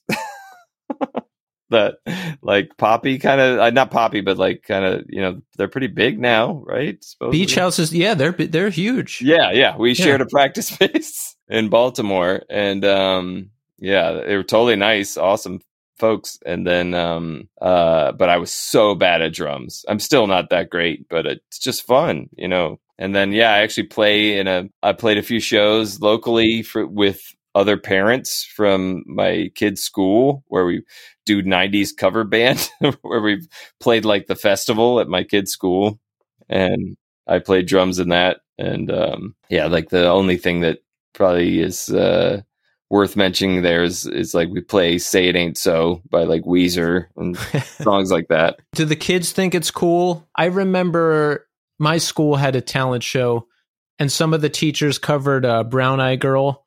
And like, I, I think I was torn. I was like, "Oh, this is corny. Old people playing old people music." But I think part of me thought it was cool too, because it was like the English, the English teacher who you could kind of tell was high sometimes. Like, you know. yeah, I think I, I think it seemed that way, but it was yeah hard to tell. Um, but then I love that my my kids seem fascinated. Like I've never I've never pushed music on them at all, but my Yeah. youngest, it's interesting. Like my youngest just grad gravitates to the drums, and he plays drums all the time now. Like he just goes. Like I have an acoustic set in the garage, and I have an electronic set in my office and he just goes and bangs on them all the time. And he's gotten, I can tell, I'm like, oh, he's actually playing beats now.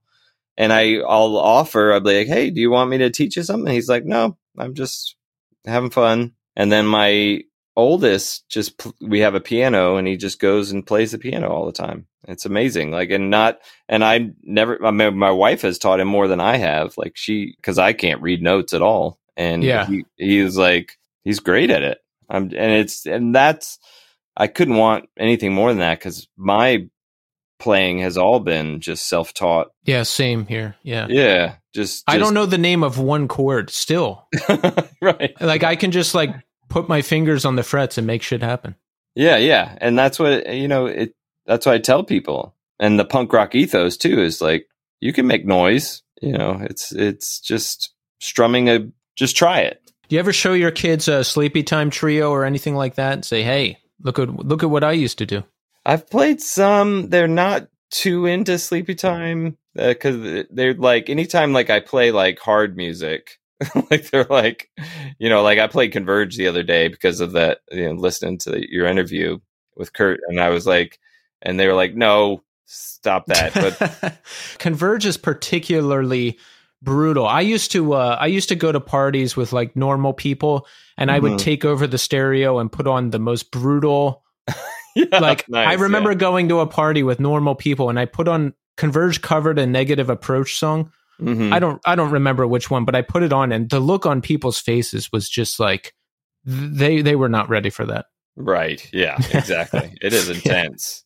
Yeah. And- but but it's funny because like I I played them clowncore, and I don't know if you've heard clowncore. but- oh yeah. yeah, yeah, They love it, and they like ask for that all the time. And I guess because there's like, and they actually asked for Men's Recovery Project because there's some. I mean, there's some wackiness about it that kids love, right? Which I appreciate. Like Clown clowncore, if you listen to the music, it's so out there. Mhm. That's good. But then if you watch their live performances, they're mind blowing. Oh, I've never. Did you go see them?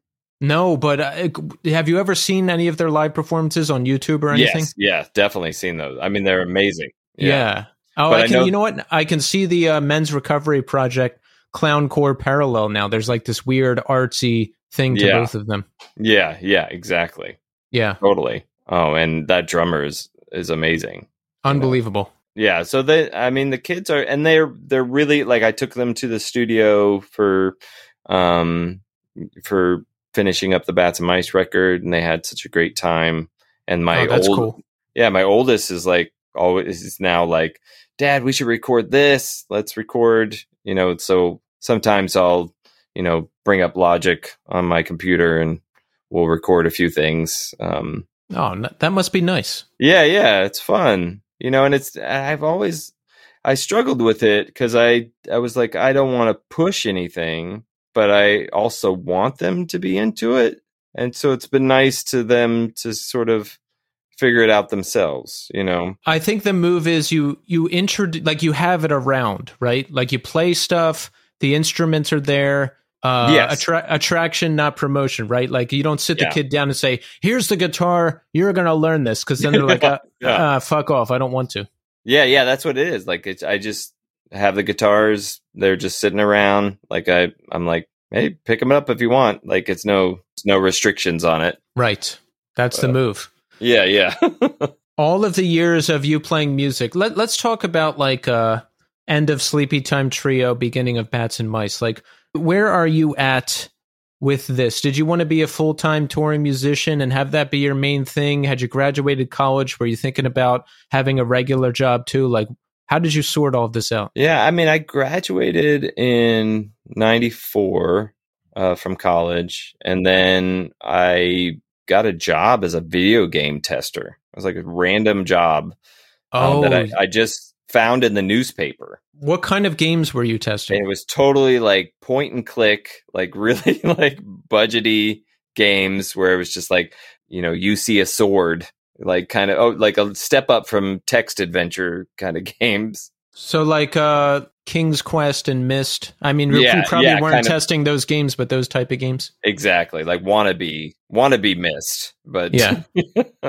but um, and but it, you know, it'd be like eight hours a day of that, and you'd have to find. Uh, you had a quota how many bugs you'd have to find in these games, but it was it was interesting. So I'd left, yeah, and then there would just be like, oh, okay, I'm gonna leave and go do a tour, you know, and then come back and like or you know go play these shows and so it was a lot of jobs like that for a bit. But then I moved to Richmond permanently in because I was like kind of back and forth because Men's Recovery Project was in Richmond, and then Sleepytime would practice here, um, there.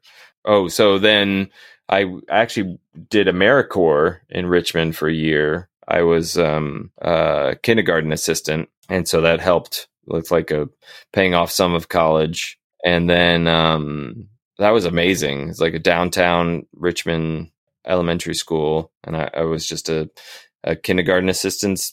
Yeah, a, a kindergarten assistant, and the kids were amazing, and it was a crazy job. and then I was also at the same time I like got a job through that where I worked at um, a computer lab at the Medical College of Virginia, and that's where my wife was going to school, and um, my future wife at the time, and um, you know we were started dating in Richmond, and then um, yeah, we so Sleepytime, like yeah, I was in Richmond, and then we like.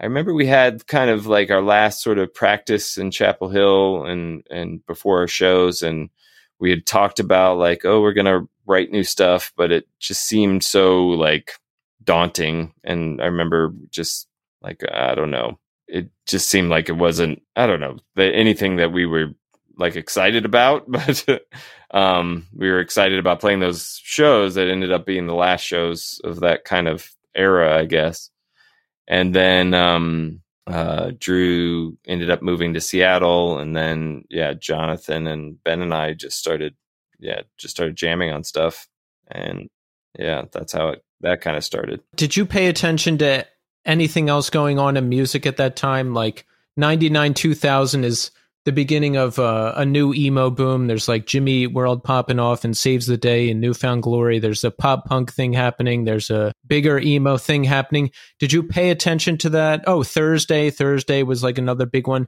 Did you pay attention to any of that? Did you want to be part of any of that? Or were you guys just doing your own thing? Like, tell us about that. Yeah, it was totally, I mean, I felt like we were just doing our own thing. Like, I didn't listen to those bands. Um, I was more like, my like the bands I listened to at the time were like what inspired me for like Rah Bras. Like the I was listening to this band that was I don't know if you know the Ruins from Japan. They're like a like kind of prog rocky kind of band. Crazy. Like it's basically like proto um, clowncore, but like um, but more more musical and um like a, and they they're very inspired by magma like very prog rock kind of stuff.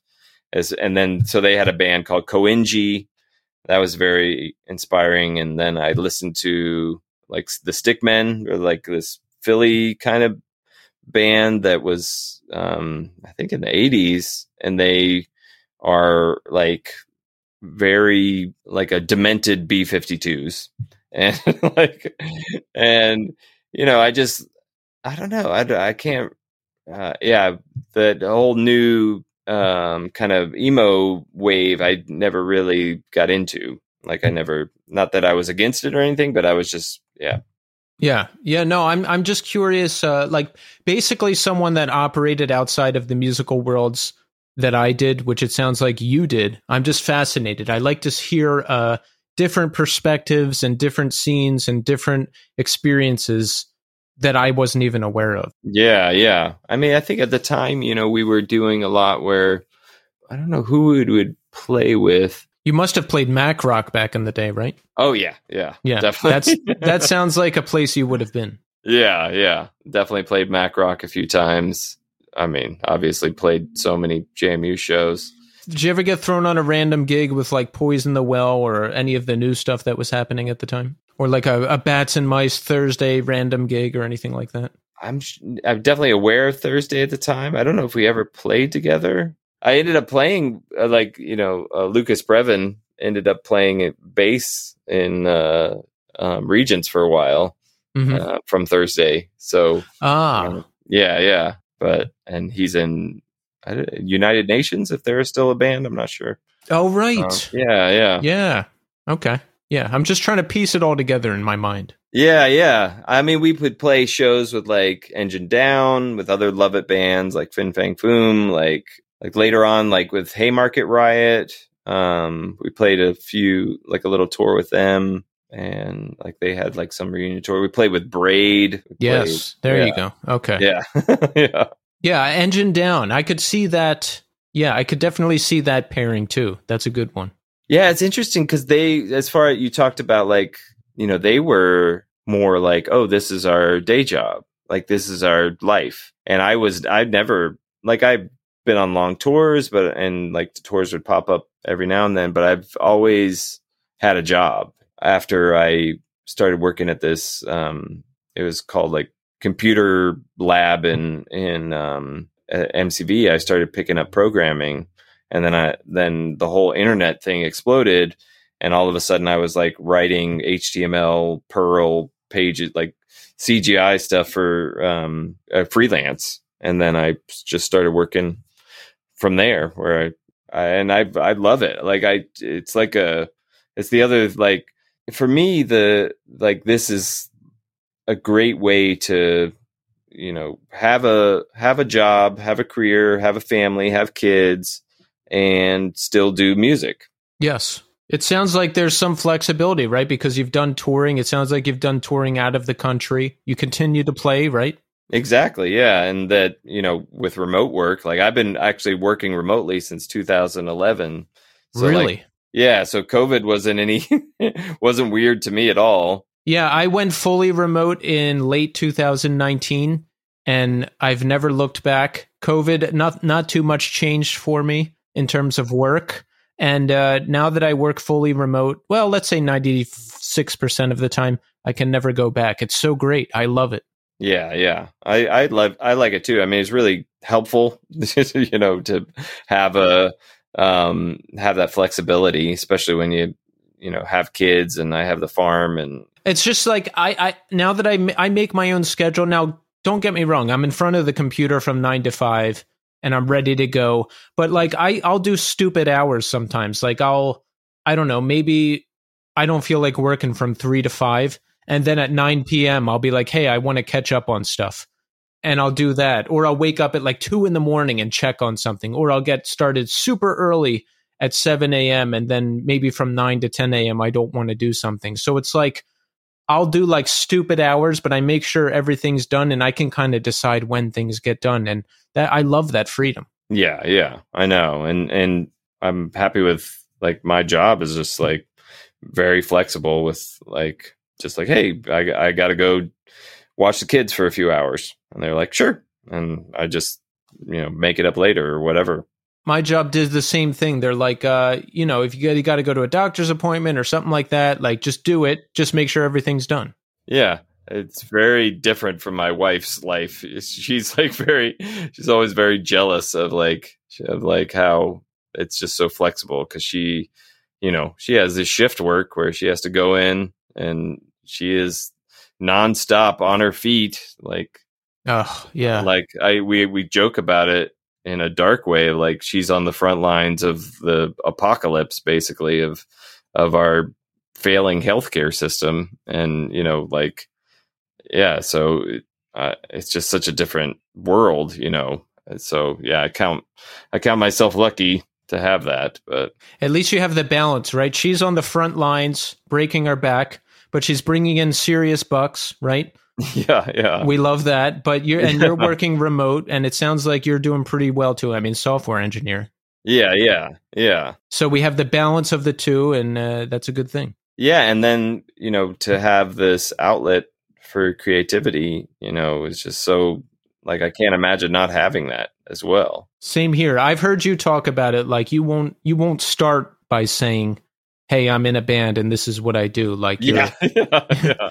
De- uh, depending on who I'm talking to, all right, if I'm with like a straight laced crowd, like business crowd or finance crowd, not that I hang around a lot of finance crowds, but you know, yeah. I'll lead with work, right? I'm a right. consultant for an outsourcing firm. I do this, I do that.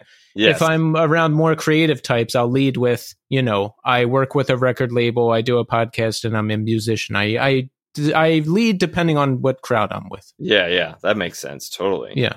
What about you? Will you ever lead and say, "Hey, I was in Sleepytime Trio, and uh, we wrote some of the best music ever"? never. I would never. Never. But I, you know, I mean, yeah, it's actually kind of funny because my dad has a story where he was um, golfing with these two younger dudes. Somehow ended up on this golf course with these guys, and um, and then he told he was like, "Oh, yeah," just talking about his son and he was like, "My son's in some band called Men's Recovery Project." And then they looked at him like, "Oh my god, yeah, like you have no idea how like what your what craziness your son is, like uh, what crazy thing he is." I don't know, but yeah, for uh, I don't know. It's hard to. I'm a little more reserved about it. My wife will will say all that stuff. Like if we're at a party, she'll lead with that. Like, oh, here's my here's my punk rock husband, and I'm like, oh god, you know. I and um, but it but the fascinating thing is like it is a kind of an interesting conversation when you find those people who sort of understand where you're Yeah. coming from versus the people who are just like what do you like okay so you play covers? Like what what do you mean? Like and where do you play like oh are you and then when i tell them or like uh, oh yeah if and they're like can i hear your music? and i'm like oh yeah it's on all the you can you can go to all the streaming things it's on there. And but i'm like this is nothing that you've ever heard of. And i'm like there are some people that would be like oh yeah in some small little part of the world people are like yes i've heard of that and i know this but that's all you know eh, and they're like oh when i say like yeah i've gone to japan i've toured europe i've you know um like they're like what? Like you know like they just the concept of that is just so like they don't understand the diy ness of it all that you can make that happen and it's there's all this underground world going on versus like oh if you went and toured europe you obviously are some big rock star Right. People don't understand like the like you're saying, the whole DIY scene and that there's this whole world of music that exists where regular people can go do these things and you're not Coldplay necessarily. Exactly. Yeah. And, you know, there's a world that I didn't know existed when we went and like the Rob Ross would play. I remember playing the show with his German band, and the German band was like, Oh, you should move here. Like, you could, you know, this could be your life. Like, this is, you could play music. This is what we do. We, we get a grant from the government to play music. Like, holy cow. Like, you know, it was just so like different mentality. But yeah, I don't know. It's just, but that that whole world exists, right? There's like people. There's people who appreciate the arts, or other countries that appreciate the arts in a different way than we do here. Big time. I when I heard that there's government grants and governments that actually support music in other countries that aren't here, I, that blew my mind. I didn't even hear about that until I started doing this podcast. Yeah. Oh, yeah. Yeah. Oh, so I imagine you've talked to folks, yeah, who are just living that dream. Yeah. you Yeah. know, and they're like, "Oh, look at our universal health care too." Uh, yeah, uh, you know, it's uh it's something we won't experience in our lifetime here, but um it's something Yeah. to to aspire to. Yeah, exactly. Okay, so let's recap. Now we Yes. have the new Bats and Mice record coming out on Lovitt Records. Yes, Yes. Yep. it, it is Mhm. called P.S. Seriously, Exactly. and we don't know when it's coming out yet, but it is coming. Yeah, yeah. Uh, we're just hopefully finishing it up. Uh, you know, it's it's a long time coming, but yeah, it's it's closer than it's ever been. We've got like it's ten songs. We've got five of them completely done. Um, we have five more we're working on that uh, just need a few more tweaks, and um, I'm excited about it. I am too. What else? What what other bands? Is there any other music? Is there any other live gigs or anything where we can see you? Yeah, if you, I don't know the names of the show or the places yet, but we're, um, I'll be up in Vermont and upstate New York with sweatpants, um, playing some shows there. Um, I know Burlington is one of the, I guess, cities we're playing, but, uh, and then that's in August, like August 10th through 13th or something. And then uh, I'm working on so Jason Hamacher and my really good friend from college, uh, Billy Hunt. We are working on uh, where I play guitar and he plays guitar too. Billy does, and Jason plays drums. Kind of a more like, um, well, Jason Hamacher described it as like a, a synth, like synthy, ethereal synth band meets Hatebreed. that sounds amazing. I need to hear that. yeah, we've got some songs already. Um, but yeah, we're that's another thing that's in the works when you know when when time permits it. But I love playing with those guys too. Uh, I love both of them. You know, I mean, a lot of this is you know it's it's it's me get getting to hang out with my friends. You know, that's what most of it is. Like uh, there, I've I don't think I've ever been in. I've never been in a band where it wasn't people I knew first from being friends with them. Yeah, I like that. I'm just thinking about uh, you know any band description that ends in meets Hatebreed. I'm I'm, yeah, yeah. I'm definitely going to listen to it no matter what it is. yeah, we're still working on a name for that band, um, but right now we're calling it "Release the Owls" with an exclamation point. I don't know if that's going to stick, but then oh, and then I am I, I I am I've written a few of like I'm working on a solo thing. Um, I've written a few songs for that that um, Mark from Bats Mice is playing drums on, and I don't know that that I was going to record it in um, after I got back from India, but um, I think I I actually want to write a little bit more. I've got like ten Regent songs, if they're Regents or Sleepytime or whatever songs that um, I want to put out. So I, I, just need to record those at some point too. Wow. So you're you're like a writing machine. You've just never stopped. Yeah, I mean that's the one. Like I think like that. I was blessed with that. Like I don't. Drew and I joke about it because like Drew and I work so well together. Drew from you know Sleep Time and Regents and stuff. Like he he like I'm the farmer and he's the chef like I, I just produce like, I, and but I have, I, I'm I'm finally like I think with bats and like with with this record and like I'm finally and hopefully with this newer stuff I'm finally getting to where I can like edit myself a little bit more. But Drew Drew is such an editor. Like he's just so good at like you know getting a song to be a song and um yeah. So I've never I've been lucky with like with being able to like the ideas flow from me, I guess, easily. But I, I but I have a really hard time of like with structure. It's just something I'm working on. And then I've always like, you know, lyrically like had a hard time like you know Ben and Bats and Mice is is such a great singer and s- writes amazing lyrics. So like for me, my lyrics have always been a lot more cryptic and so like now I'm trying to explore like, oh, I want to open up more. How was that? Is that scary at all? A little bit. I mean, I definitely do it more on this new Bats and Mice album than I've ever di- ever done. It's a little scary, but also a little like you know, I'm now 51 years old, and I'm I'm feeling more like, hey, liberated. I guess you know, like yeah. So I some it depends. Sometimes I write more cryptically.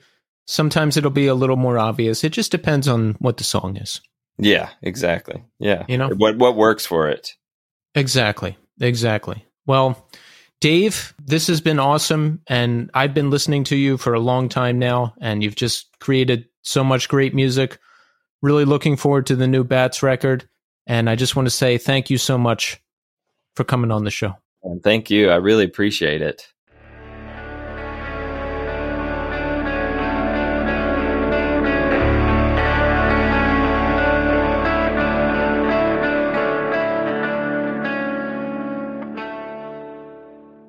And there you have it. Dave Nesmith. Wow. This is one of those uh, discussions, Stacy, where I was surprised. Like I knew Dave was in Bats and Mice and Sleepytime Trio. We know that. Those are layups. But researching him and just finding out all the stuff he's done, Regents, Maximillian Colby, who I hadn't heard before. And that that was part of that whole scene with like Hoover and uh, Hose Got Cable and Lincoln and all those cool kind of bands that I like. That was cool. Men's Recovery Project. Men's Recovery Project I had never heard of before. And that's like this weird artsy thing by some old New York hardcore dudes who were doing something new. And the stories he told about Men's Recovery Project and about Bob from Maximillian Colby when they were going to the 7 Eleven and stuff and getting job applications. Well, it was just like it was just such a great conversation and it's so many great stories as well. Yeah, it's, it's, crazy to see kind of the Sleepytime trio and kind of coalesce kind of similarities. Like they were the the noisy, metally, you know, crazy band, and then they had to deal with playing with these weird bands as well. Like we, we did a show in San Diego one time, and there was a performance artist that wrapped himself in barbed wire and wanted people to throw bo- glass bottles at him. Really? Yeah, we played in San Diego. We played with Gehenna and 108 and Bloodlet, and then there was a performance art guy that had like barbed wire wrapped around him, and then wanted people to pelt him while he was like doing uh, stream of conscious like spoken word stuff. It was it was pretty funny. And then we were like, we didn't know what the hell. I mean, I was like 19. I'm like, what the hell is going on here? And and, and we were all just like scratching our head. We went on at like three o'clock in the morning, and it was like we were all just wasted, and this guy's up there doing this, and it was it was it was odd. uh, did you ever cross paths with any of Dave's bands? No, I mean, I think we may have we may have crossed paths with the Sleepytime Trio because I'm 100% positive that I've heard them or seen them at some point because we've kind of traveled the same circles around the same time. So, because we were doing Coalesce in 95, 96, and 97. So that, that would probably line up at some point because I, I, know for a fact I've, I've, I've heard and seen the Sleepytime Trio. Yeah. And it was interesting to hear Dave say that Sleepytime Trio was like them taking hardcore to the next level and yeah. I think that's another parallel with Coalesce because Coalesce was doing the same thing, right? Just in just in a different direction. Yeah, I mean, you know, Jess and I had metal influences, so you know, we listened to Metallica and Pantera and Megadeth and stuff like that, and in, in our minds, we were playing a bastardized version of all those metal bands we came up with. So like everyone heard it and like we told them that was our influence. It's like, yeah, we can't hear that at all. and it's, just, it's one of those weird things. Like, no, no, no, we can't hear that at all. I don't know what you're talking about. So I'm thinking that right now as you're saying it. Yeah, it's, it's it's so odd that that's what we were listening to, but we sounded absolutely nothing like the bands that we we thought we sounded like. It's like it's like such a fucked up version that it became its own good thing. Oh yeah, yeah, it's completely distorted. so Wow, but uh, Dave, uh, Dave was a really nice guy, and uh, I was happy to talk to him. And I'm excited to hear this new Bats and Mice record. I mean, the guy can't miss. So uh, no, no, and he was he, he said he's 50 now. Yeah, like I, I, was feeling old at almost 48, and I was just like, man, I feel old. And he's like, I'm 50, and he's still out there killing it. Yeah, I I think uh, the music keeps us young, Stacy. What do you think? I think so. I mean, uh, you know, I may, I may, not be actively participating in it anymore, but I mean, I'm definitely, you know, listening to new things and trying to discover new things on a regular basis. Exactly. So let's talk about that, Stacy. You have recently left the casket lottery, yes? Yes, yes. How long ago? How did it happen? When did it happen? Tell us the story. Um, it was in February, shortly after our East Coast trip with taking meds. Um, it, I've, you know, I've been suffering with mental block and writer's block for, you know, several years now. And I finally just came to the realization that it was more than just writer's block and mental block. It was me basically not being able to recognize who I was without it. I didn't know who I would be if I wasn't Stacy in the casket lottery or coalesce. And I stayed with it because I was scared to see what that might look like. Ah. So it, w- it was less about, you know, Nathan and the guys not getting along with me. It was more about me starting to distance myself more and more from it. And I just couldn't figure out why. And after that last trip, I just came to the realization that it just wasn't where I wanted to be anymore. And if staying with it because I didn't know who I was without it, then I was in it for the wrong reasons. So you know that it's good to have that realization. I think about that sometimes because you know every minute of every day is taken up for me these days with band stuff or podcast stuff, and I always think, what if that stuff wasn't around? What would I do? Like, who would I be? But I think it's important to make that change if you realize it like you did, right? Because it, it, it's just, it wasn't working for you anymore. No, and it was totally unhealthy, and it was it was taking a toll on me and the people around me and especially the band because Nathan and I have been together for, I mean, half of our lives. I mean, 25 years he and I have been together in a band and in our, our little circle. Yeah. So like he's spent since 2018, he's basically been my cheerleader trying to keep me involved and making me feel like, you know, he wanted me there all the time and was trying to like kind of push me to be creative, but that, like I said, that block was there that no matter what he said, he just couldn't get past that. And then finally, there was a breaking point for me, and it was just time for me to go. Yeah, that's tough. I mean, I mean, I've been in that position before where, yeah, like I just can't imagine life without the band, and I'm staying in the band even though I'm not enjoying it, right? Mhm. And then Yeah, uh, relationships get strained.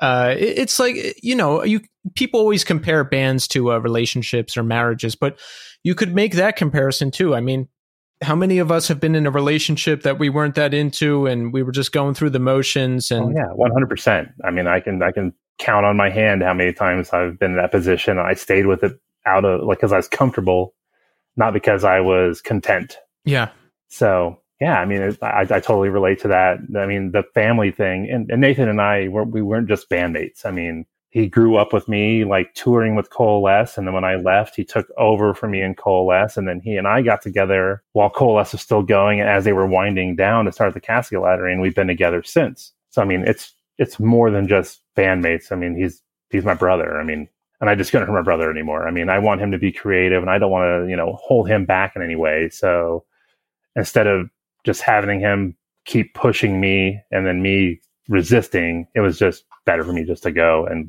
let him move on. wow, yeah, and I mean, God, twenty five years you guys played Mhm. together. Yeah. That's a historic run. Yeah. I mean, I started playing guitar when I was 15, and by the time I was 17, I was in Coalesce. Wow. And, and then I did Coalesce for, you know, from 92, 93 until 97. And then immediately roll, I mean, not really immediately, about nine months later, rolled into the Casket Lottery. Wow. Yeah so, I mean, it was, it, I, I have nothing to be ashamed of. I'm not ashamed of anything I did. I'm more than proud of everything I did. I mean, I've done more than most people will do in a lifetime, and I'm, I'm I don't regret any of it. And that's exactly what I was going to say because you have been involved with so much music that I've grown up with and that I've loved my whole life. And I'm happy. One, I'm happy for that. And two, I'm happy that I get to talk to you like this, you know, when we do these types of things. Oh yeah, and I love it. I love being here with you. I mean, it's it's fun just to talk about music and talk about video games and life and everything else. So that's one piece of it. And two, you know, something else will come along. It's important to remember that, like, these changes in life won't kill you, right? Because I've been in this position where, oh, the band is done. Oh, the relationship is done. I have nothing left to live for. Let me sink into drugs or let me sink into alcohol or like, uh, it's all over for me. Not to say that you're going to do that, but like, life will, uh, life will even out. Some new things will come in, some old things will go out, and, uh, the new arrangement will be there, whatever that is. Oh yeah, I mean, with, with when I left Coalesce in '97, I was just like, "Yeah, I'm done. I'll never play music again." And then my friend John, who who reminds me of Dave's friend Bob, like he he's like the guy that just like pushes you and pushes you, and he's a protector, and he's that guy. Was just like, "Well, don't do that. You're more talented than any friend I have, so you can't stop." And I was like, "Well, what do you suggest I do, John?" And he's just like, "I've got a friend that's got a band. They're looking for a guitar player. Can you still play guitar?" And I was like, "Yeah." So I jumped in this punk band and started playing guitar. And then through that punk band, like I, I helped the guy promote a uh, um, a fundraiser for his club, and then I booked Coalesce to play that. And because I booked Coalesce, I ran into Nathan again, and then Lottery was born. So I mean, yes, it's always something always comes of everything I've ever done. Have you thought about if you'll ever play again, or is it too soon for that? Um, I say no right now. Um, I actually I've sold my gear. Mm-hmm. I don't even I don't even have my bass or any of my stuff anymore. But I still have instruments around the house, even though I don't have my main gear with me anymore. I still have a guitar and a few other things. And I've actually given thought to doing video game music. Ooh, now we're talking. Yeah, like uh, you know, that's what I'm really interested in, like doing ambient music for video games and stuff like that, like playing, you know, Death Stranding and playing stuff like um like Mass Effect and hearing kind of the sci-fi ambient music and that. It's like maybe I should be doing something like that. I mean, combine my love of music and my love of video games and just put it in one and then maybe see where that goes. That is a great idea. I think about doing something like that too. Like I, I'm starting to figure out home recording and all that stuff, and I want to do like some kind of ambient project. So I don't know. We'll we'll see. Yeah, that's going to be a learning experience because I mean, as much as I'm into computers, I use them strictly for playing video games. Yeah, so I have no idea how to do produ- uh, production. Yeah. Like when when you when you're doing this podcast, to me, this is just like magic. It's like, how's he doing? This is great. He's like juggling so many things at once, and it's just like, I don't know if my brain can handle that right now. This is So, actually um, pretty easy, but I, I, you know, I'm starting to get into home recording and that, and I opened the interface that I use, and there's so many Mhm. buttons. It's really scary. Oh yeah. Yeah, I mean, our home recording during the Coalesce days was a four-track Tascam recorder that we would just basically record, mix it down to one track, record, mix it down to one track until we had all four tracks full of the band. So that's how we had to do it early on. So Yeah, I think I'm just going to do that. he's going to do that. I don't even know if I could do that anymore. I mean, that's so. I mean, it seems so archaic at this point. It's like, do people actually still use Tascam four-track recorders with little ADATs on them or whatever, or is it all digital these days? it's all digital, but there's definitely people who still use the old stuff. There has to be. I would like to think so, but I mean, e- even even Ed Rose at the end of Black Lodge, like as we were recording all the casket lottery stuff, like more and more like s- machinery would be missing when we would come in, and then the last straw was just like um, Survival Is for Cowards, I believe. No, it was Moving Mountains. Um, was the last recording we ever did on reel to reel. Oh wow. So that was all on reel to reel, two inch tape. That's the last recording we ever did on there. That's interesting. Yeah, before everything at Black Lodge went completely digital and Pro Tools. See, now I want to go back and listen to it and like hear the difference. Yeah, I mean, there there is a difference. Yeah. I mean, there really is. I mean, not not knocking digital. I mean, I mean, Survival still sounded amazing.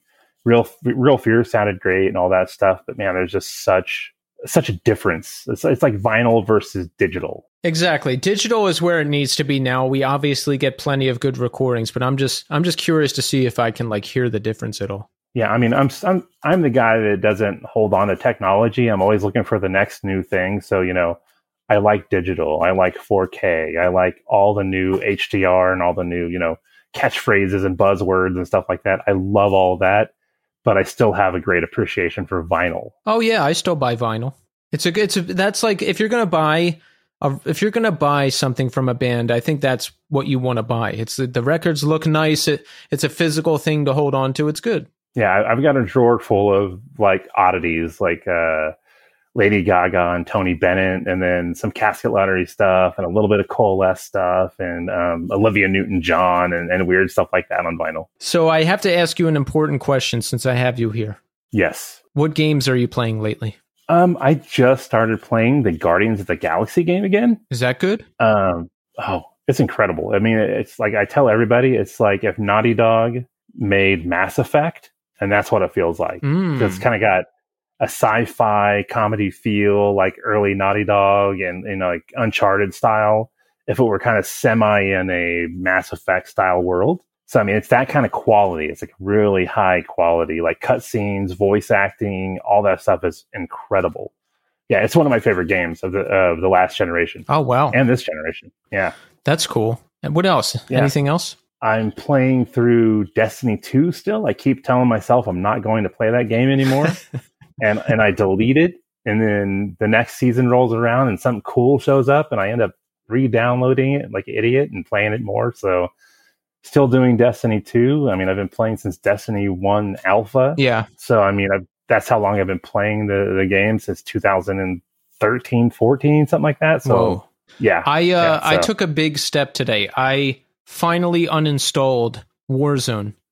They they have oh, oh, yeah. I, I all right. I got hooked on it in 2020 when it premiered, but war, ever since Warzone 2 came out, it, they've just they've been making it worse and worse and worse and worse.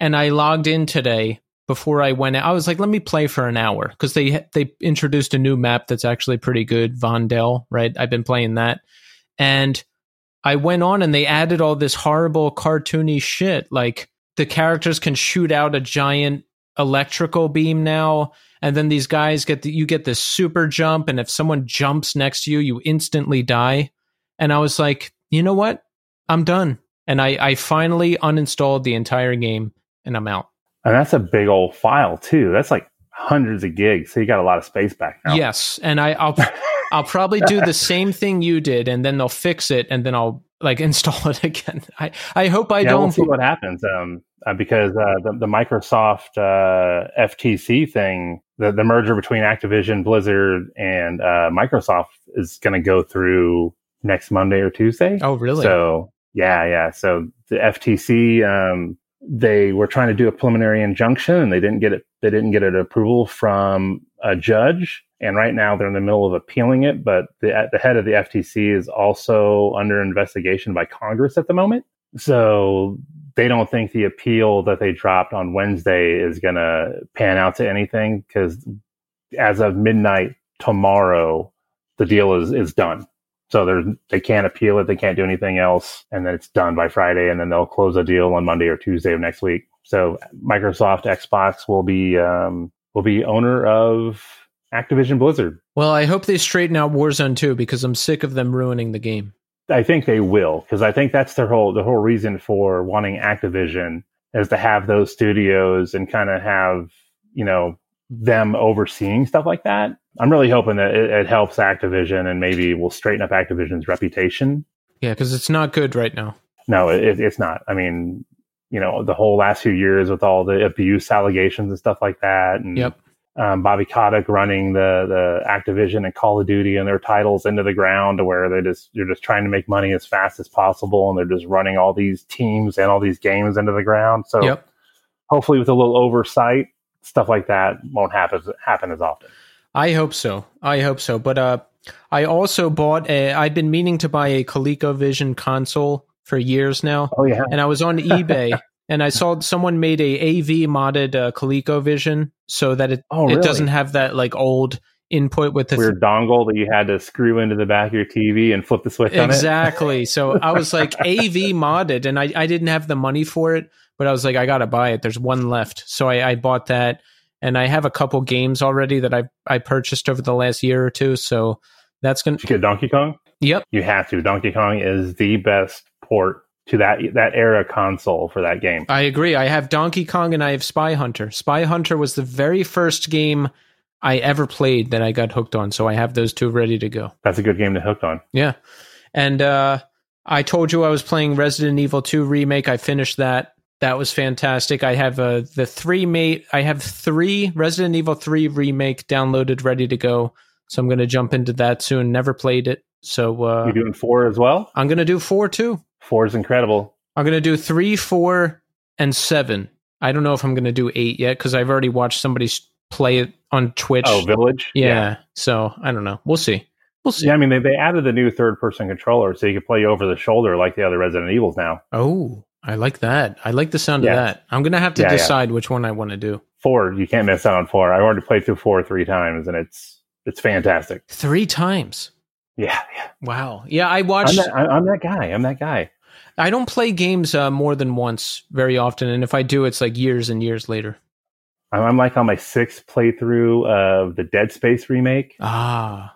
and I'm on about the sixth playthrough of the Callisto Protocol. Oh wow.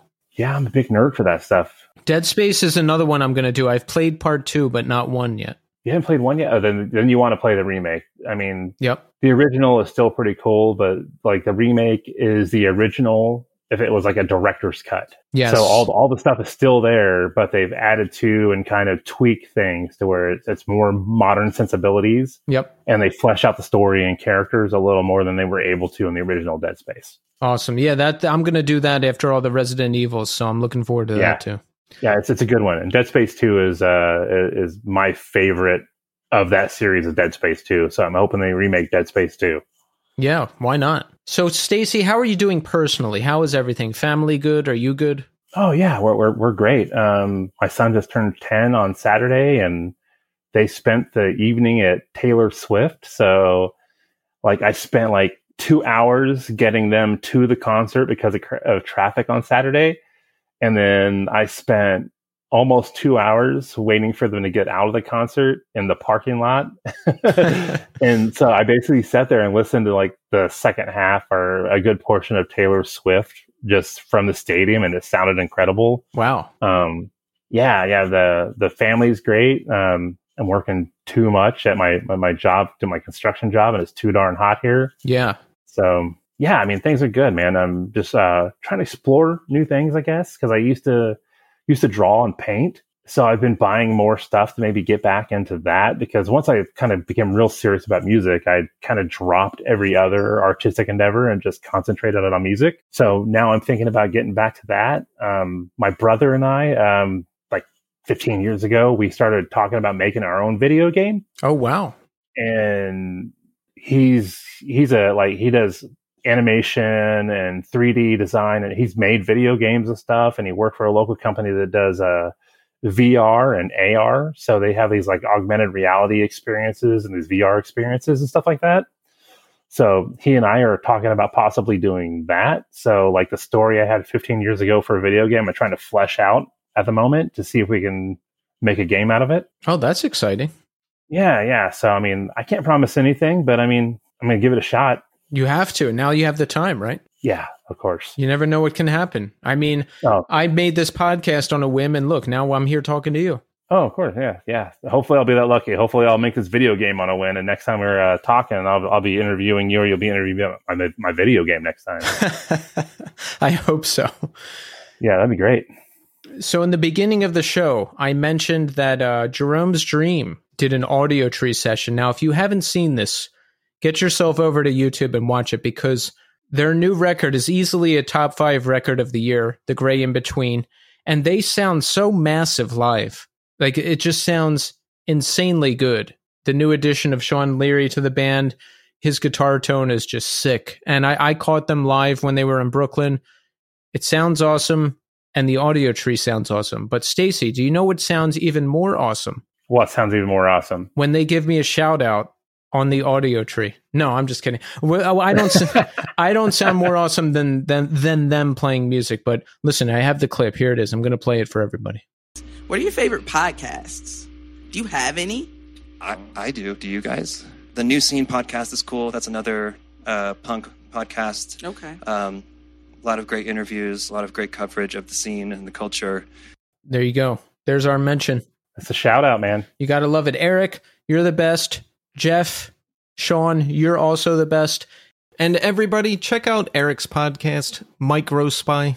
It's good. He has awesome guests on there. He's had Walter Schreifels on there. He's had a whole bunch of other people on there. Check it out. So there, there you go. That's it. That's it. But Stacy, what I want to do in the end of the show here. Sadly, recently we lost Rick Froberg from Drive Like Jehu and Hot Snakes.